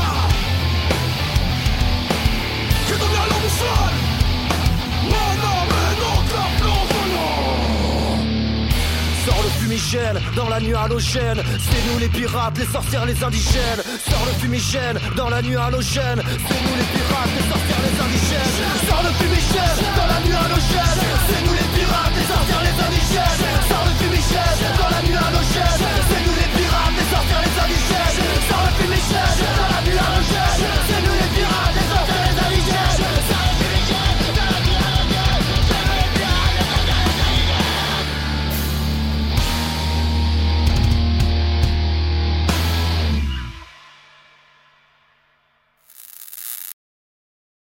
Mie mi se pare fascinant unul dintre documentele pe care le-am găsit uh, în Anarhia și după aceea le-am publicat și în volum și care cumva este, cred că, singurul manifest adresat muncitorilor români din acea perioadă, în limba română, și care pornește, să spunem, de la principii de autoorganizare, mai degrabă anarho-sindicaliste, intitulat Ce vor anarhiști. A apărut ca broșură, am impresia, în limba română scoasă de istoc și cred că conținea și niște materiale despre sindicatul din Polonia. Practic conține pe de o parte o radiografie așa a aparatului de stat ceaușist, dar și a căilor de autoorganizare a muncitorilor, să spunem, în afara sau împotriva structurilor statului de atunci și a celor de partid pe model libertar. Asta cumva arată că, să spunem, și pentru tine și pentru cei din istoc, dar și pentru o parte din uh, militanții din jurul tău, exista acest orizont de, să spunem, speranță că lucrurile ar putea să basculeze în această direcție și în România la vremea respectivă? Da, principala referință era un personaj uh, emblematic, Paraschiv. El, spre exemplu, care a jucat un rol foarte important, el a trasat principiile sindicalismului liber în România. Chiar în anii 70, începutul anilor 70, imediat după Gdansk, după primele revolte muncitorești din nordul Poloniei, din 70-71, și el a trasat, de altfel, aceste principii, mai repede le-am putea numi sindicalism revoluționare, în măsura în care erau centrate pe sindicat și în niciun caz pe partid politic sau pe acțiune politică. Ori acest parastiv, acolo vezi situația din România. Pe de o parte era izolat, în plus avea o istorie mai specială. El inițial era membru al Partidului Comunist și în 68 a ieșit din Partidul Comunist, criticând, spunând că nu are nicio legătură cu realitatea și tocmai acolo pleda pentru sindicate libere. Și el dă în mare principiile sindicalismului liber din România. Bun, după aceea a fost internat în spital psihiatric, el a venit aici în Franța, a participat la diferite uh, adunări cu sindicaliști francezi, însă s-a întors în România. Ce să facă aici el? L-ai cunoscut? Uh, eu personal nu. Eu am intrat pe fir în momentul în care el plecase înapoi în România și tocmai a fost internat psihiatric. Și atunci eu am făcut un comitet împreună cu mai multe persoane, uh, erau mulți francezi în comitet, de altfel, complet autonom față de emigrația română, care săraci erau niște caragioși reacționari și în plus acțiunile care făceau erau foarte punctuale în general ca, ca să scoată câte o, o rudă din, din România să plece în străinătate, cam acolo se opreau acțiunile, știi? Deci nu, nu, noi am făcut un grup și am făcut multă publicitate în legătură cu ca să răspândim ideile și pozițiile lui. Și până la urmă a ieșit din spitalul psihiatric, a fost foarte complicat. În România, acolo, niște tovarăși ai mei francezi s-au dus acolo în 90, la Ploiești, unde era el, știi? și deja era chemat ca sindicalist, era un personaj important. Însă era imposibil să răzbată în adunările generale, care erau dominate de noi lideri sindicali, uh-huh. care după aceea vor deveni niște profesioniști ai sindicalismului în sensul cel mai negativ corporatist, de interese limitate și uh, nu fondat pe solidaritatea cu celelalte corpuri uh, din industrie sau din servicii. Deci acolo este oarecum eșecul la care am asistat. Dar, într-adevăr, această opțiune a existat în România, o încercare foarte limitată, dar totuși a existat și noi ne bazam pe ea. Am încercat să impulsăm tocmai această mișcare. Vasile Paraschiv. Ați avut și acțiuni punctuale de solidarizare? Da, un an foarte activ am fost. Mi-aduc aminte că la un moment dat exista o campanie publicitară a statului român pentru turism în România. Uh-huh. Și atunci au închiriat în metrou parizian nu știu câte panouri imense cu voroneți, cu diferite. Și am făcut o chestie sistematică, am lipit afișe și una că i-am, i-am păcălit la buzunar pe cei care au investit banii pentru turismul în România, că am pus afișe cu Vasile Paraschiv, unde a dispărut Paraschiv, ce s-a întâmplat cu el, muncitorul cu tare care participa aici și așa. Și a fost foarte eficace și, într-adevăr, s-a vorbit foarte mult despre România atunci. De altfel, exista, atunci s-a format un comitet a drepturilor omului mult mai serios decât uh, comitetele anterioare, care era pe linie mai repede social-democrată, destul de deschiși și uh, care au început acțiuni sistematice în legătură cu România, mai ales cu disidența din România. Eu activez un pic și în mișcarea asta antipsiatrie sau, mă rog, Matt Pride, care e critică la adresa psihiatriei acum aici în România și uh, aș fi curios dacă poți să mai uh, dezvolți un pic subiectul ăsta legat de cum psihiatria era folosită de către aparatul represiv. Asta, în România a fost importată din Rusia chestia asta. Uh-huh. A fost importată din Rusia. Adică schema era, pe de o parte, foarte tera-tera, așa ca să zic și eu, știi? Adică, domnule, trebuie să fii nebun ca să te opui. Oh. Da. Uh, bon. Paraschiv a fost acuzat de delir reformist la un moment dat. Delir reformist, dar de ce? Fiindcă a făcut, a făcut cereri de mărire a salariului și de luare în, în considerație a vechimii. Era delir reformist. Bun. Uh, dacă e așa o rade pachet, adică la, la nivel jos, domnule, fi nebun să faci așa ceva. Ori tipul era perfect logic și bun, mergea până la capăt. În același timp, psihiatrii care au participat la chestia asta era o școală rusească. Deci pe cât regimul lui Ceaușescu înjura pe ruși și avea tot felul de ciocniri cu ei, pe atâta în domeniul ăsta au copiat uh, cu atenție, știi, au copiat modelul uh, rusesc. Însă în Rusia era represiunea cu psihiatria era mult mai importantă decât în România. Au spus mai mulți, tot așa din Sindicatul Liber. Acolo erau cu psihiatria, că se încăpăținau să protesteze. Și uh, mai departe, în România, despre asta nu s-a mai vorbit prea mult. Ce se întâmplă? Toate corpurile astea profesionale care au participat sub o formă sau alta la represiunea sau la delirul lui Ceaușescu nu au fost foarte des trase la răspundere. Suficient să ne gândim la arhitecți. Adică tot felul de prostii care s-au făcut în oraș ca București. Erau niște arhitecți care erau responsabili, care au participat din plin și care foarte rare au fost cazurile care se opună sau să emită niște rezerve mai coerente, așa politici Ceaușescu. Deci nu s-a mai vorbit mult despre asta. Și asta e cazul și psihiatrilor, sunt sigur, era un psihiatru care, într-adevăr, Vianu, care era băiatul lui Tudor Vianu, criticul literar, un, un domn, un tip foarte bine, l-am cunoscut odată, mi-aduc aminte, la Lido, acolo venea. Și uh, el a denunțat, s-a refugiat în Elveția și el a denunțat uh, psihiatria abuzivă și așa din România. Dar după 89, ca de obicei, toate corpurile astea care au participat sub o formă sau alta la represiune nu au fost trase la răspundere. Mm. Spui aici în interviu că Vasile Paraschiv a fost internat cu diagnosticul de paranoia, psihoză delirantă, revendicativă, sistematică. adică par... da, da, sistematic. Nu, nu, nu, da, niște categorii, adică e un amestec de, de marxism-leninism, așa, de mâna a treia, știi? cu uh, chestia asta populară. Băi, fi nebun ca să te opui. Și cu un conformism total, toate nivelurile, niciun fel de revolt. Au existat revolte, dar au fost înăbușite. Adică, na, probabil că au existat revolte. De exemplu, Paraschiv a fost de nu știu câte ori internat și tot a rămas pe pozițiile lui până la urmă. Privința asta nu trebuie să fim chiar așa de negativ, știi? Acum, ca să schimb puțin registru, poate, ai amintit la un moment dat de Nicolae Gheorghe. Cred că în Istoc a apărut un interviu prin 82 sau 83. Cred că l-am văzut acolo pe la presa anarșist. Pentru cei care caută sau care vor să vadă colecția Istoc, cred că se găsește în mare măsură în limba franceză pe site-ul presanarșist.org, cred că e, nu? Exact. E bine, acolo am văzut că era un interviu cu Nicolae Gheorghe, care se numește Introducere în problematica romă din Est, cred că ăsta este titlul.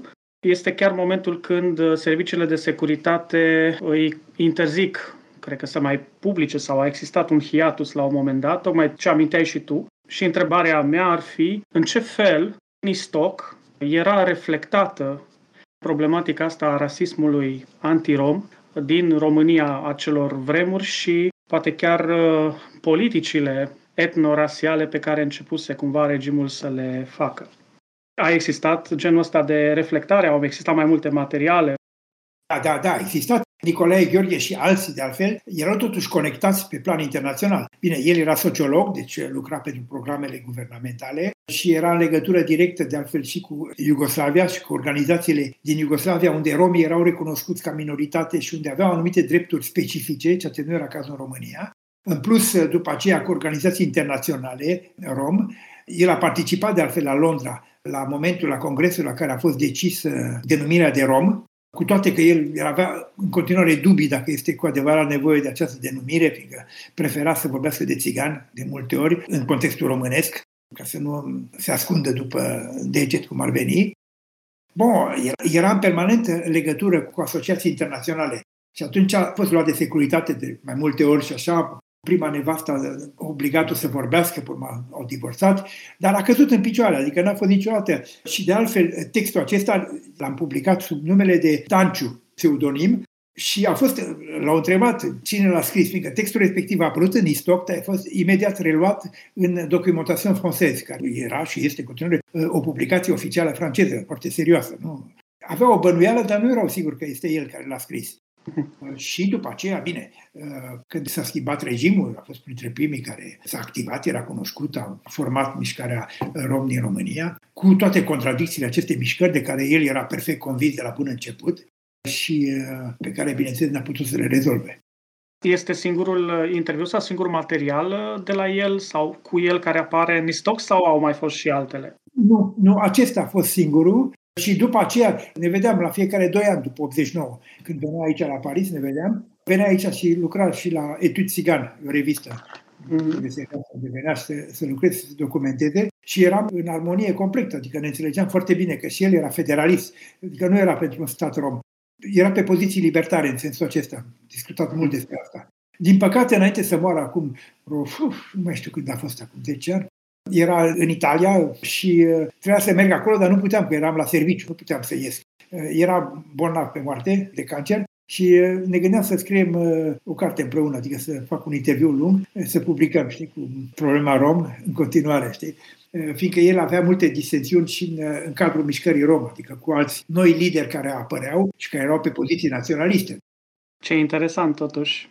Nu m-aș fi gândit că aveați genul ăsta de discuții și că, să zic, că v-ați întâlnit la ideea asta degrabă a federalismului, a unei organizări de genul ăsta. E interesant.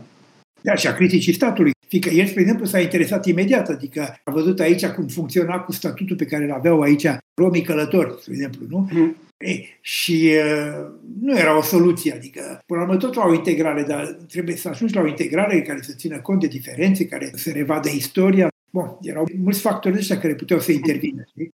Și în plus aveam și un punct comun, el era rom, eu eram român, deci uh, era, era tensiunea aceasta, ce faci în cazul de astea? Faci un alt stat, ca sionistă sau uh, sunt alte căi, știi? De acolo venea și interesul pentru federalism, știi? Sau austromarxist sau uh, libertar clasic, știi? Deci, în sensul acesta, cu Nicolae Gheorghe ne înțelegeam foarte bine. Decât o revistă a făcut la moartea lui un text foarte frumos spre Nicolae Gheorghe. Uh, nu știu dacă știi decât o revistă, e o revistă A, da, da, da, da. foarte frumoasă. O fată de acolo care a făcut un text foarte frumos, m-am bucurat foarte mult că i s-a făcut un omagiu așa, știi? Mă gândeam că ar merita poate o discuție separată inclusiv lucrările sau, mă rog, interesul pe care îl ai pentru istoria românilor, de pildă. Eu am uh, citit bună parte din cartea ta și ce m-a frapat cumva din prima, deși cred că la un moment dat, uh, într-unul din interviurile din 2012, cred că tu cumva desparți apele și spui, da, o parte sunt uh, ideile sau activitatea politică, altă parte, să zicem, e activitatea istorică dedicată a românilor. Dar ce m-a frapat citind, să zic, prima parte, a fost tocmai ideea asta pe care tu o dezvolți acolo și legat și de romi, cum ziceai că aveai discuțiile cu Nicolae Gheorghe, a unui popor fără stat, spui tu, popor de prisos, așa, între ghirimele, Da, da, da. un popor în mișcare în același timp și greu de plins în plasa unor definiții, așa, greu de, de localizat. Crezi că și experiența ta ca parte, să spunem, a unei comunități care este nicăieri și pretutindeni, cred că asta era la un moment dat subtitlul unei cărți, Exact, da, da. este înrudită cumva și cu simpatiile tale, să spunem, uh, politice sau cu înclinațiile tale politice? Adică, citind cartea despre istoria românilor, nu am putut cumva să mă împiedic câteodată să mă gândesc la paralela asta. Da, e o legătură destul de precisă uh, legată de Elisée Reclus. Geograful anarhist, da. Da. Elisée Reclus a vorbit nu despre români, ci despre baști. Primul scria foarte frumos și uh, a pus problematica asta într-un sens foarte original în legătură cu baștii care atunci erau în uh, decadență, ca să zic și eu așa, adică nu se știa dacă vor mai rămâne în istorie și care erau confruntați pe de-o parte cu conservatismul care le permitea să rămână, uh, să existe ca baști uh, și cu dorința de a se elibera, de a ieși din carcanul familial, de a emigra, de a se răspândi ca să intre în modernitate. Știi? Și dilema aceasta între conservatismul care permite unei minorități să se reproducă, dar nu să se extindă, și dorința de a ieși din acest carcan, știi? mai ales prin uh, imigrație în cazul uh, baștilor în America Latină și așa. Și deci uh, deja acolo era un fel de a pune problema și de a nu tranșa neapărat și de a încerca să vezi ce se poate, ce soluție poate să există, dar nu tranșând între una sau cealaltă. Deci de acolo e, e o legătură directă cu gândirea anarhistă, cu aceste lideri reclus. Și după aceea mai sunt și alți factori, în general federalismul care permite minorităților să existe. Da, asta pot să spun. Problema mare este că acolo unde federalismul a fost aplicat, nu adică în Rusia, după venirea bolșevicilor la putere și în Iugoslavia prin Tito, a fost foarte mult instrumentalizată la bun început. Adică nu poți să distingi măsurile federale care erau corecte luate cu miza politică a acestor măsuri care permitea lui Titor și partidului lui să rămână la putere, să controleze țara și să mențină, sau lui Lenin să rămână la putere, prin măsuri foarte corecte de altfel la început, dar exista totuși această miză politică. Nefiind democrație, era complicat ca aceste măsuri să fie cu adevărat adoptate. Dovada este că după moartea lui Tito și cu apariția crizei generale, aceste principii federale au fost uitate și date la o parte. La fel și în Rusia, unde a explodat fosta Uniune Sovietică. De fapt, asta se vede și prin replierile, să spun, naționaliste care au urmat, de fapt. Da, da, exact, da, da. Care semnalează tocmai eșecul Da, da. Eșecul e teribil, dar în același timp poate fi explicat, adică nu trebuie nici Evident. atâta panică. Adică există o legătură foarte clară între exersarea puterii, nevoia de a se legitima și de a se menține la putere și măsurile luate în organizarea federală. Cel puțin în Iugoslavia și în Rusia, același lucru îl vedem.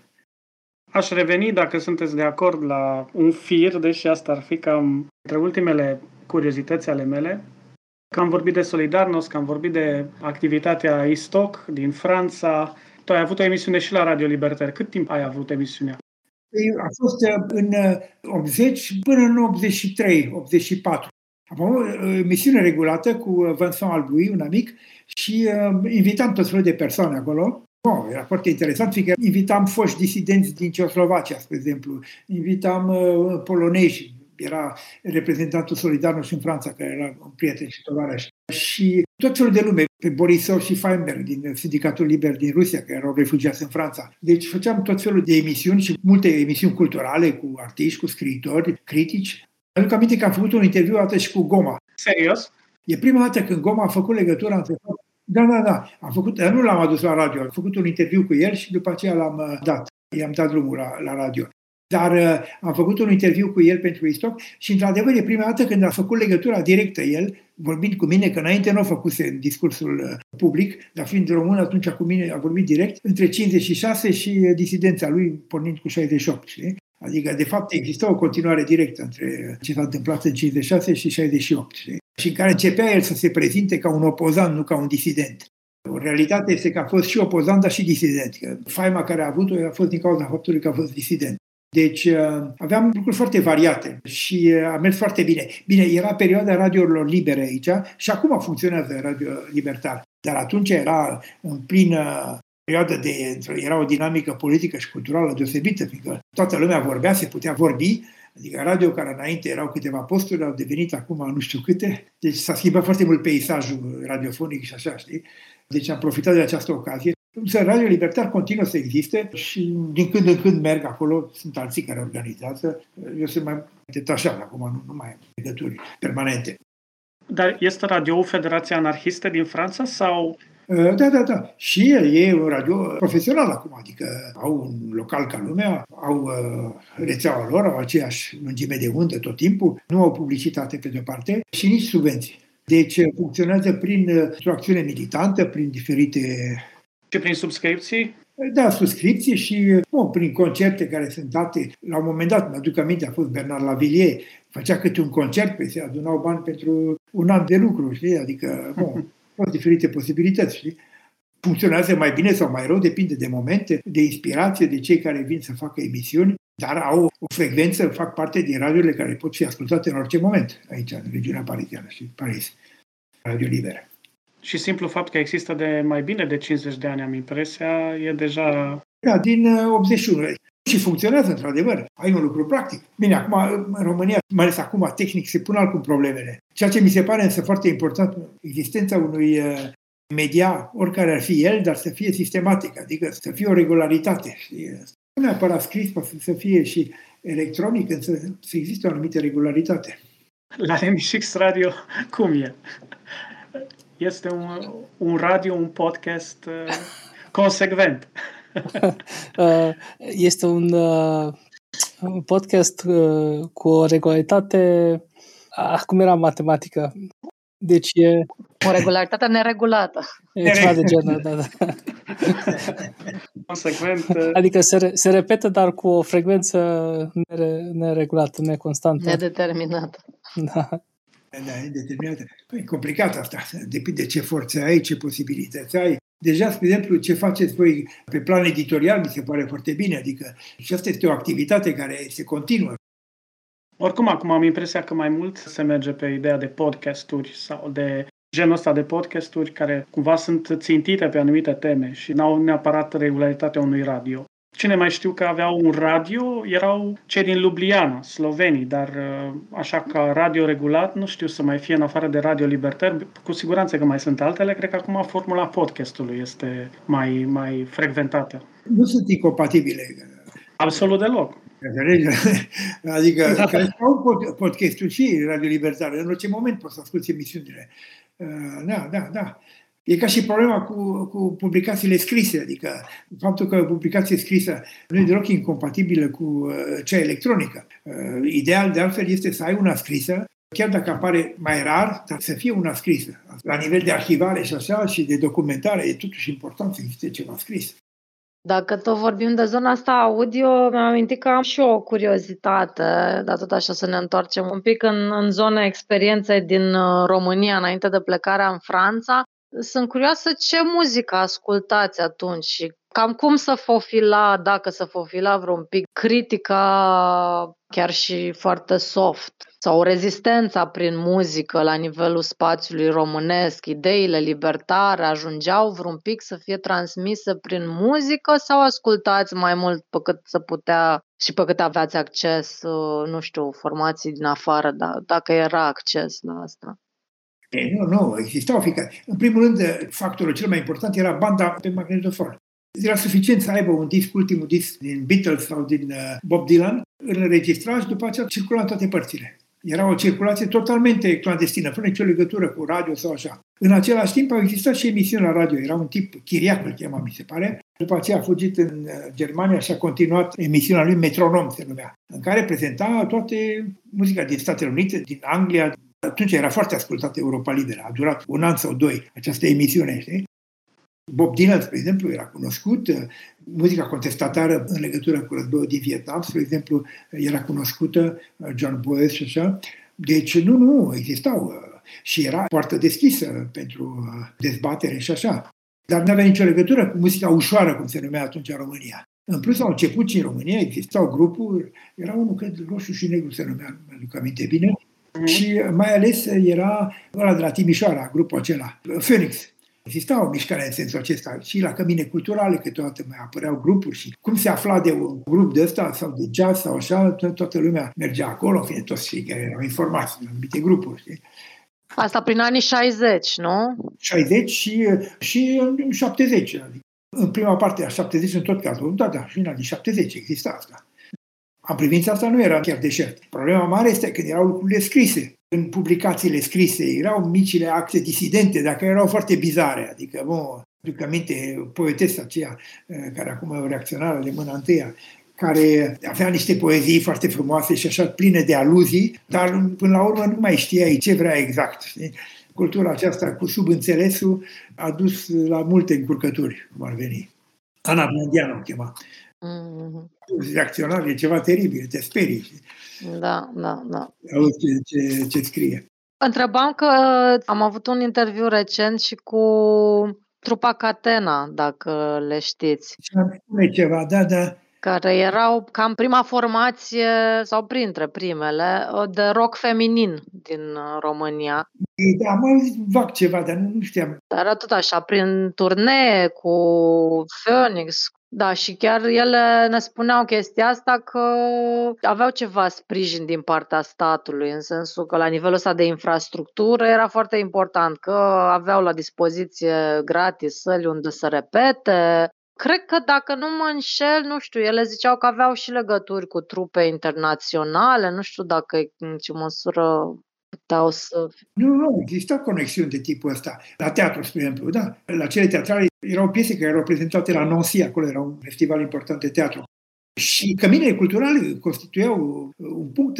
În general, nu se întâmpla mare lucru la cămine. Dacă era ceva interesant, venea toată lumea acolo, adică se afla repede.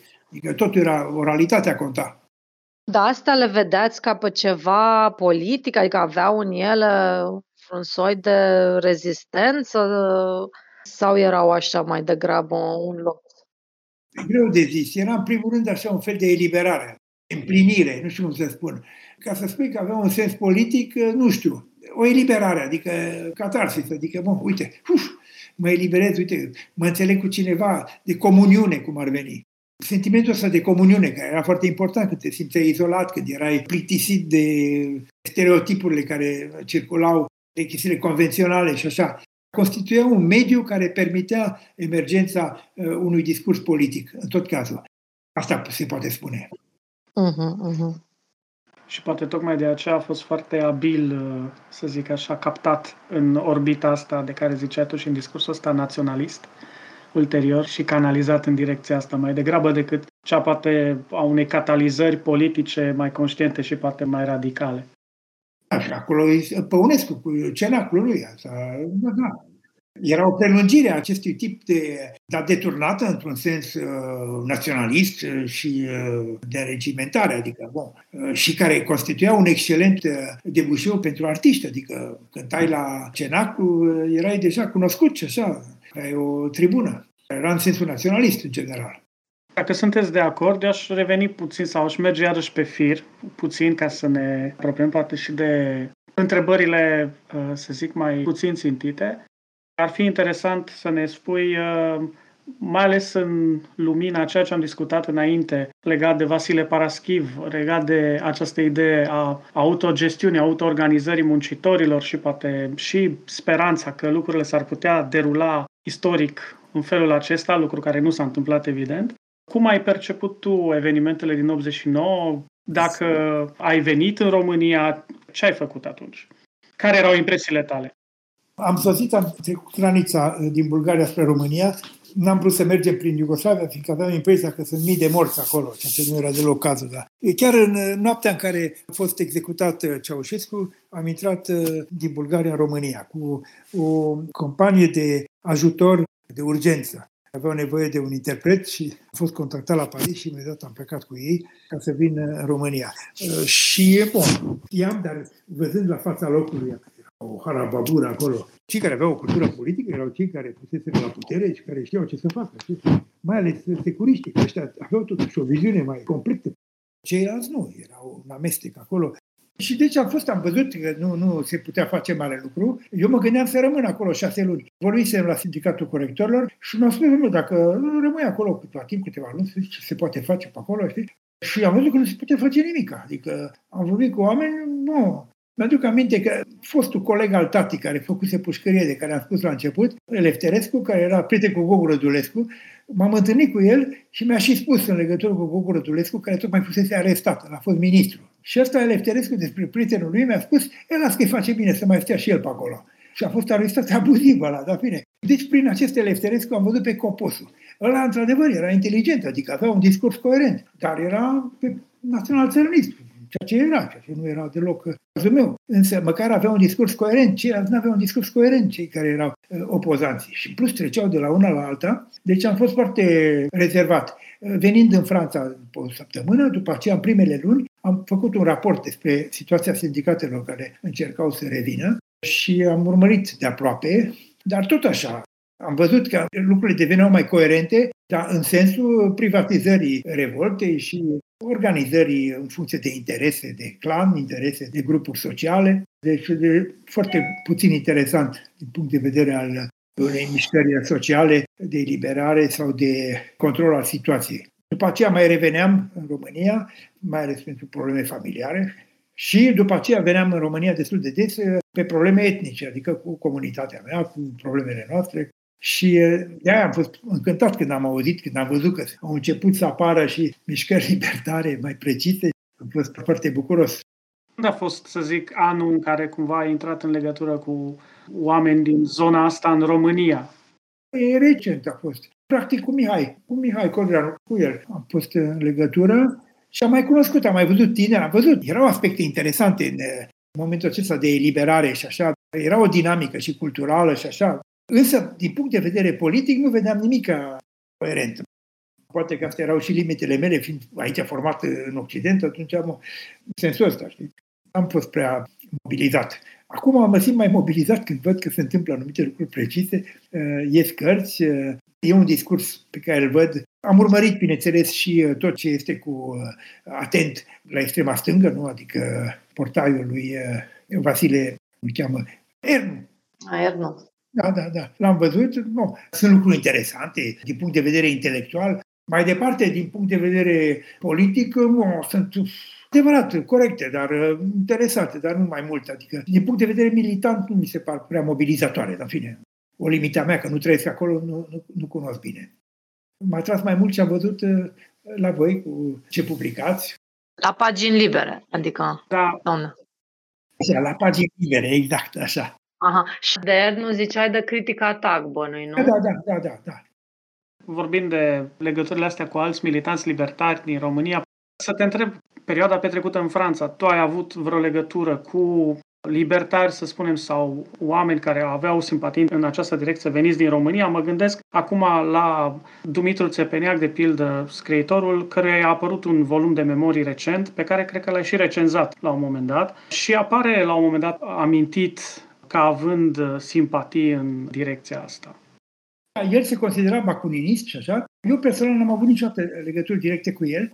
El a animat disidența chiar înainte să intervin eu, adică cu Paraschiv și așa. El a fost înainte cu Goma. El a făcut campania în legătură cu Goma. Era pe poziții foarte corecte, să în același timp s-a retras. Însă știam despre el și le-a afirmat, de altfel a făcut declarații publice în sensul acesta, era pe principiile bacuniniste. El a făcut Caie de l'Est, care era o revistă foarte bine făcută, pe poziții foarte corecte, tocmai, adică exact invers decât uh, tendința generală din emigrația românească, dar să n-am avut niciodată legături directe cu el. În schimb, uh, memoriile care le-a publicat, le-a publicat forma unui interviu cu Tenase, cu uh, un alt personaj, scriitor și uh, deja mai, mai dubios, în fine, care a avut tot felul de un fel de disident, așa, dar care a jucat pe mai multe tablouri, inclusiv cu securitatea franceză. Deci el, practic, era libertar declarat, însă se limita tot timpul la scriitori și era în legătură directă cu profesiunea de scriitor, cu internaționala scriitorilor și așa. Ori pe mine mă interesa mai mult partea cu mișcarea socială. Dar, într-adevăr, el a jucat un rol important. Disidența românească, dacă a existat, e în bună parte grație lui. El a făcut uh, conferințele de presă și așa mai departe. Și acum și-a publicat memoriile întâi în Franța, în franceză, și acum au fost traduse și în România. Acum am avut relații cu anumiți români, da, da, a fost traducătorul lui la Galimar, de română. Era un tip foarte bine, mă înțelegeam foarte bine cu el. El era mai repede troschizan, mă duc aminte, uh, dar ne înțelegeam foarte bine.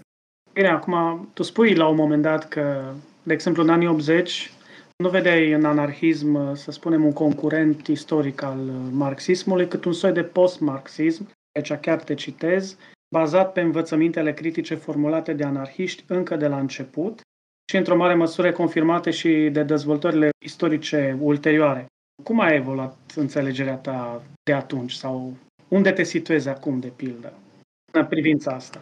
Legătura mea cu anarhismul este în primul rând legată de mișcarea socială. Adică, ori în privința asta avem de-a face acum cu un reflux punct de vedere al mișcării sociale care este destul de notabil.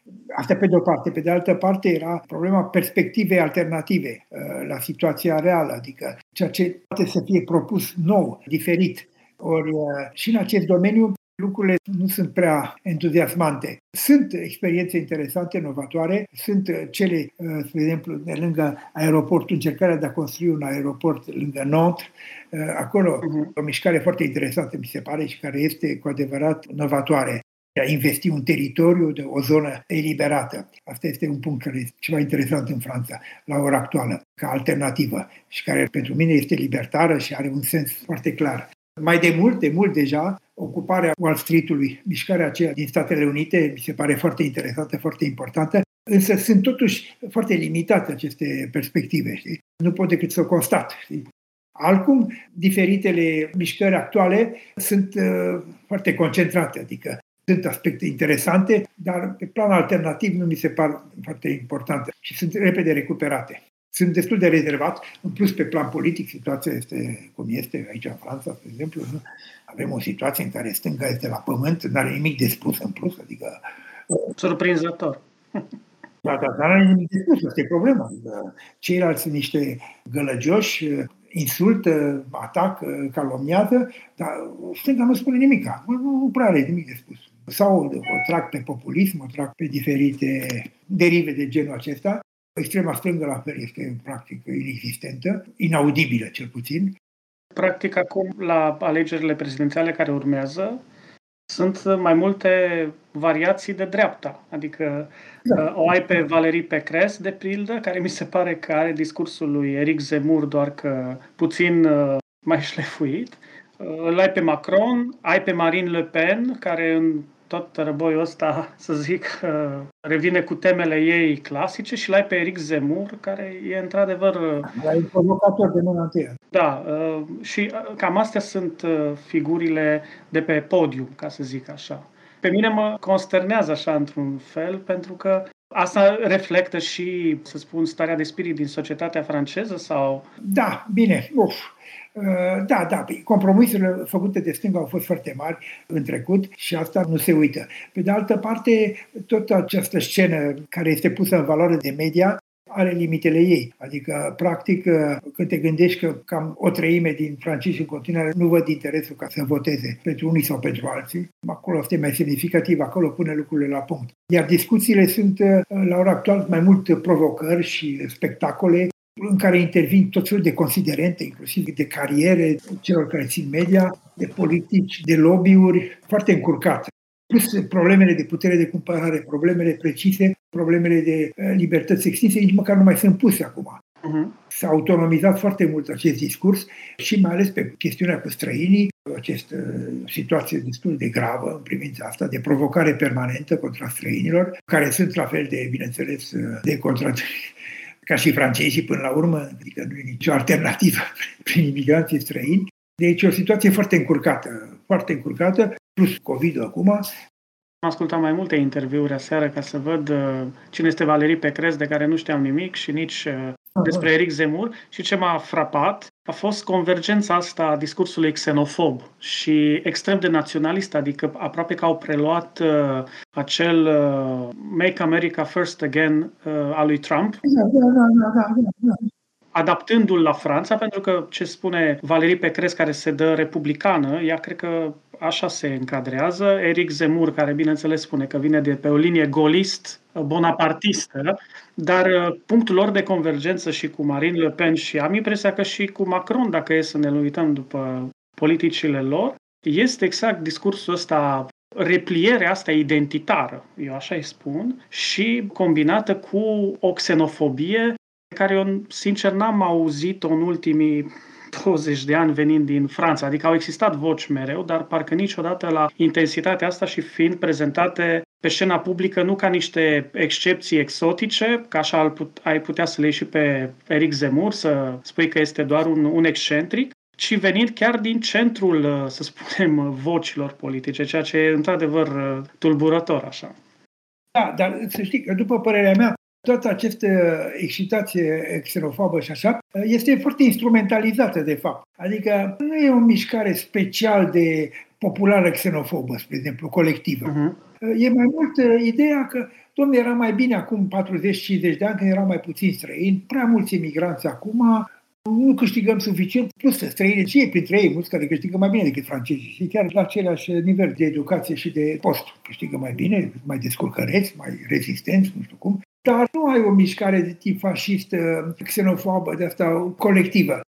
E o provocare permanentă și care joacă cu nostalgia oamenilor pentru perioade în care erau și mai tineri, Franța înaintea mai mult, dar, după părerea mea, nu prinde cu adevărat. Mai mult apare ca o provocare și, în plus, sunt instrumentalizare inclusiv uh, concretă, adică vor să ia puterea. Ăsta, Zemur, vrea să se pună în evidență, are și un ego nemăsurat, plus e evreu, vine cu niște... Dați seama, ăsta, evreu fiind din Africa de Nord, mișcarea lui se numește Reconquist, uh, uh, Reconchet. Asta da. Reconquist. Reconquist e când a pe evrei și pe, pe musulmani din Spania, când au venit ea din Nord și a dat afară.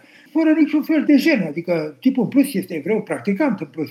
Uh, ce e și mai șocant, într-un fel. Da, da, da, da. Adică, cam orice, așa spun orice, și, uh, bineînțeles că mulți evrei sunt contra, uh, se, se și sperie, știi, unii. Alții nu le convine. Și evrei, înainte era un electorat mai repede de stânga. Acum e 50-50. Și unii chiar la extrema dreaptă, mai puțin, dar sunt. Știi? Deci, în privința asta nu mă împanichez, avem o situație de gol, așa, știi? În ceea ce privește stânga e Mélenchon, dar care nu, nu, e un fel de populist care nu poate să meargă prea departe, acum, nici nu mai spune de stânga, acum e cu poporul, bun. Înainte, mișcarea lui se numea Partid de Gauche, acum este asumie, adică nesupus. No, un fel de social-democrație populistă, așa, știi, cum, ceva mai radicală, dar mai radicală verbal. Fiindcă, no, schimbările care le propune știe foarte bine că nu sunt aplicabile, deci uh, joacă cu chestia asta vorbește bine cum ar veni, știe să atragă atenția, dar are 8% sau 9%. Uh, ecologiștii, la fel de acolo, e o problemă mare la ecologiști, fiindcă e un partid relativ democratic, adică sunt tendințele, fiecare tendință are voie să vorbească și atunci uh, nu, nu pot să meargă prea departe, nu se compară cu cei din Germania. Sunt candidați de extremă stângă, simpatici, un trotskist. Filip Putu?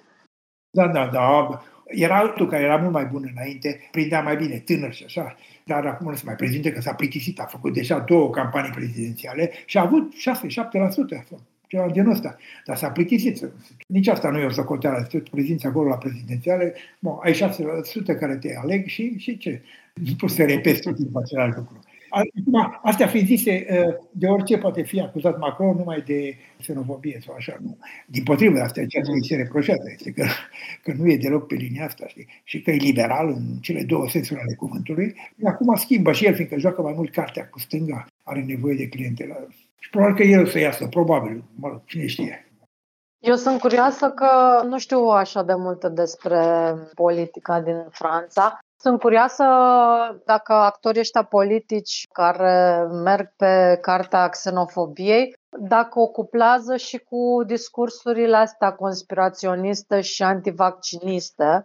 Da, da, da, da, da, absolut, absolut. Și Le Pen și Zemur joacă cu chestia asta. Au o parte din clientela lor care joacă cu chestia asta conspiraționistă cu uh, vaccinul. Mm. Și atunci se pronunță pentru vaccin, dar în același timp cu rezerve și așa întrețin dubiu că pare să fie un tip de discurs, să zicem așa generic, populist de dreapta, care amestecă mai multe elemente, xenofobie, conspiraționism, naționalism și care e așa ca un model aproape și o retorică care mi se pare că e foarte comună în mai multe țări din Europa și nu numai, că o întâlnim și în Italia la Salvini, o întâlnim și în Polonia și în România, deci pare că este pur și simplu o instrumentalizare a unor uh, frustrări existente în societate care au fost identificate și care nu sunt adresate de partidele tradiționale sau de stânga și dreapta tradiționale și atunci profită de marja asta și merg pe ea ca să câștige electoral pe cât posibil din ea. Da, asta înțeleg eu prin instrumentalizare. Uh, acum, astea fiind zise, problema este, este o mișcare pur reacționară. Nimic nu le place cum merg lucrurile. Dar nu se pronunță concret ce vor și ce ar face. De exemplu, nu se pune problema ca străinii să nu mai vină sau să fie dați afară. Nu se pune problema așa. Da, stânga radicală și stânga libertară, cam cum se poziționează față de vaccin și față de toată situația cu COVID? Nu, în privința asta nu prea... Pe plan sindical există lor de poziție pe drept cuvânt, adică chestia cu penalizarea celor care nu se vaccinează și așa, în anumite categorii socioprofesionale, astea sunt alte probleme. E o gestiune precisă. Însă, oricum nu, în general, asta dreapta și extrema dreaptă mai ales, ea este șampioană în chestii conspiriste. Dar acum, într-adevăr, cum ai spus, e o chestie generală, adică de la Aur la Trump, uh, uh, la ăștia din fosta Germanie comunistă, RDG, acolo sunt ale nuclee conspiraționiste și de extremă dreaptă. Asta e un lucru foarte interesant de văzut, situația din Germania, în care fostele lender din uh, Germania comunistă, alea sunt cele mai reacționale. Dar nu văd un pericol real deocamdată. Ce văd este mai ales absența unor proiecte, unui proiect de societate, inclusiv la dreapta. Nu, nu, nu există. Și la stânga nu propune nimic.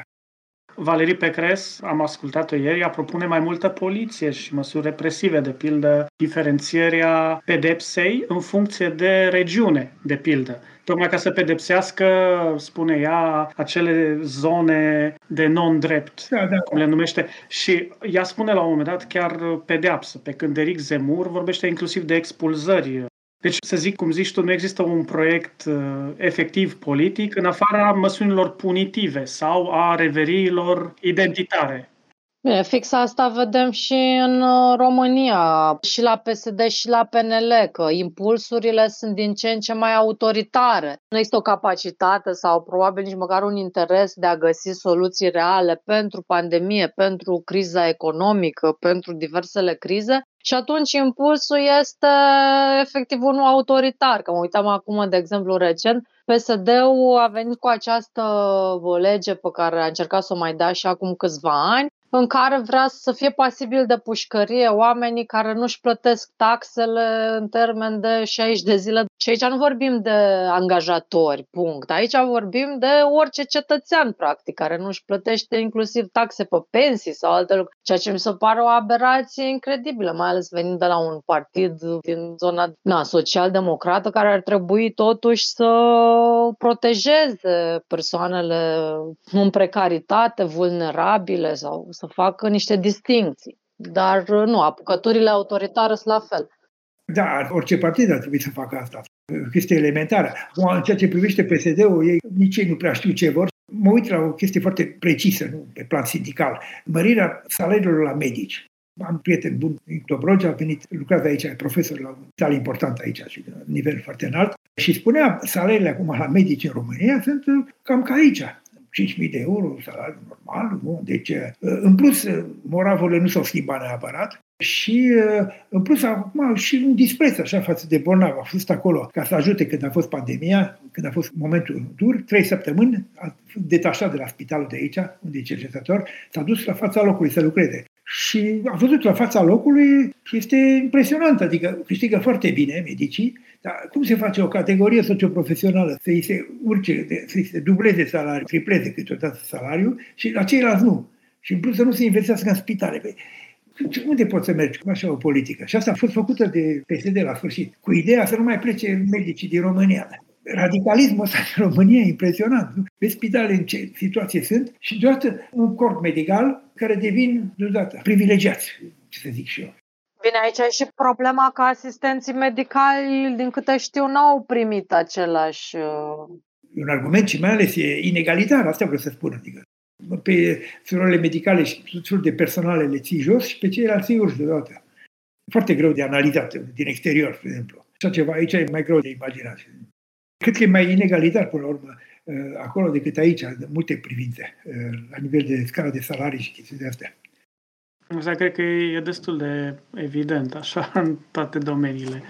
Clivajele astea sunt destul de profunde în societatea românească și nu cred că se va regla foarte repede. Că tot vorbim de România, știu că ție ți-a apărut acum în Franța un volum. De fapt, e o colecție a articolelor care au apărut de-a lungul anilor pe curie de balcon. Dar în ultimii ani, curie de balcon, da. Și mie mi-a plăcut titlul. Îi spune să-l uităm pe Cioran și compania. Parcă așa ar suna traducerea, nu? Da, da, da. Bine, n-am citit volumul, dar mi-a plăcut titlul. Care e ideea din spate?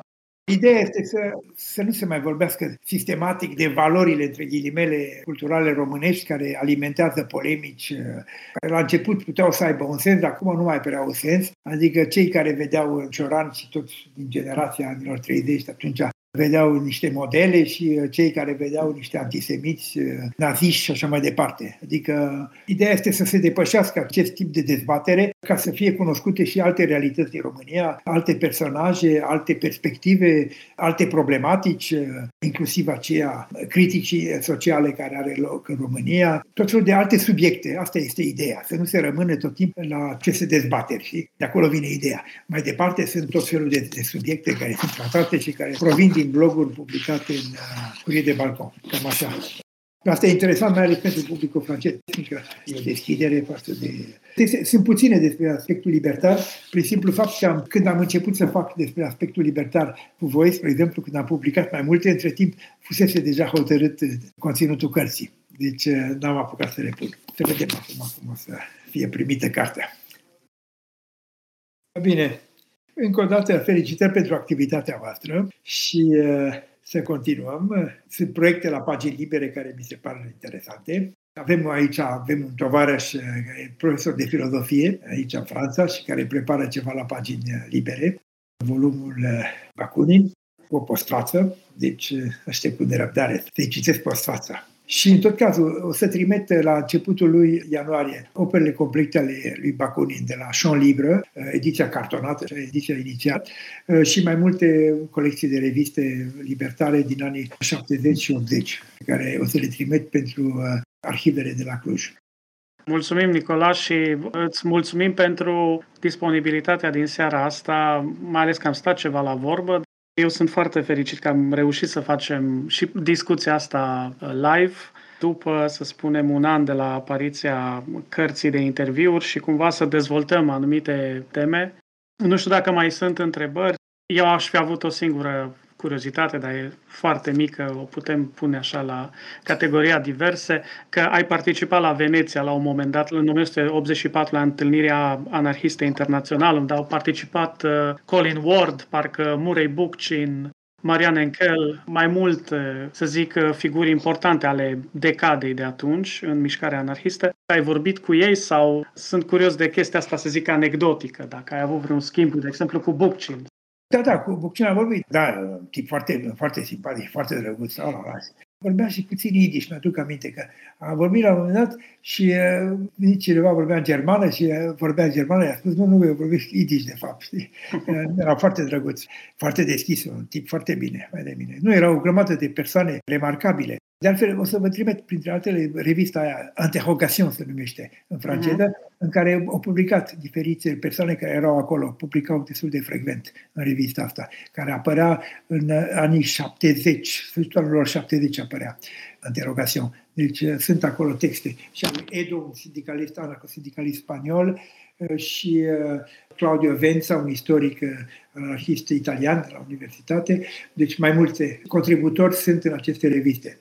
Colson. Colson, Daniel Colson, da, da, da. Da, da, da, care e un tip foarte bine. O să vedeți acolo, sunt tot felul de texte în acestora. A fost un moment puternic, 1984, inclusiv în legătură cu cartea lui Orwell. A fost ales uh, cumva special? Păi da, bineînțeles, de acolo vine. Orwell e, e un autor care era foarte îndrăgit de mediile sindicaliste revoluționare și socialiste și așa. Oricum, pentru cei care vor să afle poate mai pe larg ce s-a întâmplat la Veneția, pot găsi în volumul pe care l-am scos, uh, este o parte din interviu unde te referi la atmosfera de acolo și ce s-a discutat. Și mai există o arhivă în Milano, uh, arhiva Pinelli, da. unde sunt puse documente, inclusiv uh, cred că sunt puse procese verbale ale întâlnirilor, programul și tot ce s-a discutat, inclusiv sunt niște înregistrări video cu participante și participanți, care mie mi s-au părut foarte interesante, deci se poate viziona și așa. Bine, atunci ne auzim lucruri bune, lucruri frumoase, inițiative bune. Mulțumim, Nicola! Așa, eu vă mulțumesc. Mersi, mersi frumos de disponibilitate. Păi de nimic, vede mine, cu plăcere. Hai, Adina, la revedere! Și eu mă bucur că ne-am auzit și sper să apucăm să ne și vedem cândva în București. Da, ne, ne vedem, că eu o să vin la București, în primăvară probabil, o să vin la București, neapărat. Deci, vedeți, sau poate treceți voi pe la Paris, de ce nu? Așa, schimb de experiență. Da, da. Bine. Super, o seară frumoasă și mulțumim încă o dată. Eu mulțumesc. Nu, ești contra mea. Liniște, radio, ești contra mea.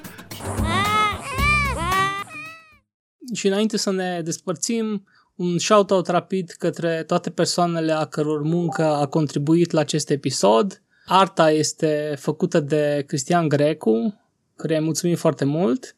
Iar uh, cele două piese pe care le auziți sunt uh, Fumigen de Krav Boca, piesă pe care o auziți la repausul din mijloc, uh, iar la final este piesa Le Soufflement aura lieu de trupa la Canaille, și le mulțumim și lor pentru acordul de a folosi piesa. Mersi și Tovix, toți, toate, Totix, care ne urmăriți și ne dați feedback, înseamnă mult pentru noi. Acesta a fost episodul, ne reauzim data viitoare, salutare!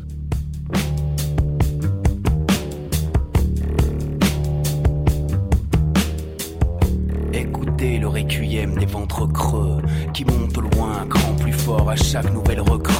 Ces crocs sont acérés, pris d'une blancheur nacrée. Ayez crainte, car ils n'attendent qu'une chose qu'on les libère de leur écrin. Nous vous cracherons nos cris coincés dans le gosier avec la poésie des bêtes de somme qui sortent de l'enclos. Nous bannirons les mots ramollis de pleurs et de sanglots et ceux qui vous désigneront seront alors des plus grossiers. Et vous pourrez toujours nous jouer de la rhétorique. Oui, nous serons pour vous la langue lourde et méthodique. Vous accuserez le coup d'une mémoire séculaire. L'évolution de ce monde ne sera pour vous plus jamais salutaire. Le soulèvement aura lieu. L'air est électrique, le temps est lourd et orageux. Le soulèvement aura lieu. Oui, c'est une évidence et t'auras beau prier ton Dieu.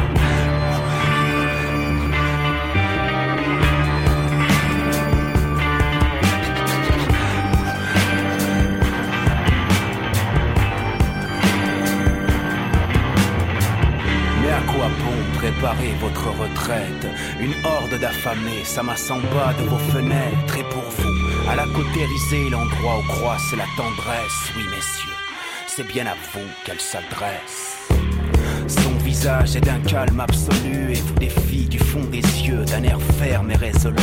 Et là, vous comprenez trop tard que votre époque est révolue, que si on en est là, c'est parce que vous l'avez voulu.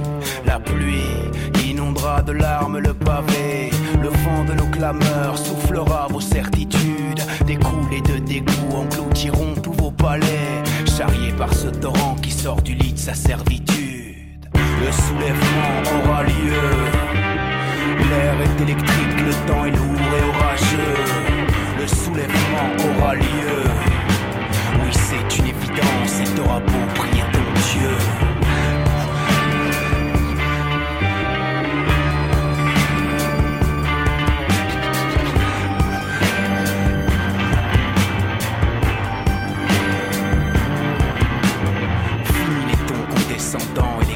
conseils paternalistes, vos sourires narquois et tous vos traits d'humour racistes. Vous ne pourrez plus vous afficher de dorures indécentes, vous gargariser de dividendes et jouir du fruit de vos rentes. Quand vous sonnerez la cloche, seul le silence vous répondra. Vous nous direz votre petit personnel et les traits d'ingrats. Et nous, nous les bâtards, les rebuts et les déchets, nous nous danserons autour du grand bûcher de vos rêves déchus. Le soulèvement aura lieu. Le soulèvement aura lieu. L'air est électrique, le temps est lourd et orageux. Le soulèvement aura lieu. Oui, c'est une évidence et t'auras beau prier ton Dieu. Le soulèvement aura lieu. L'air est électrique, le temps est lourd et orageux. Le soulèvement aura lieu. Oui, c'est une évidence et t'auras beau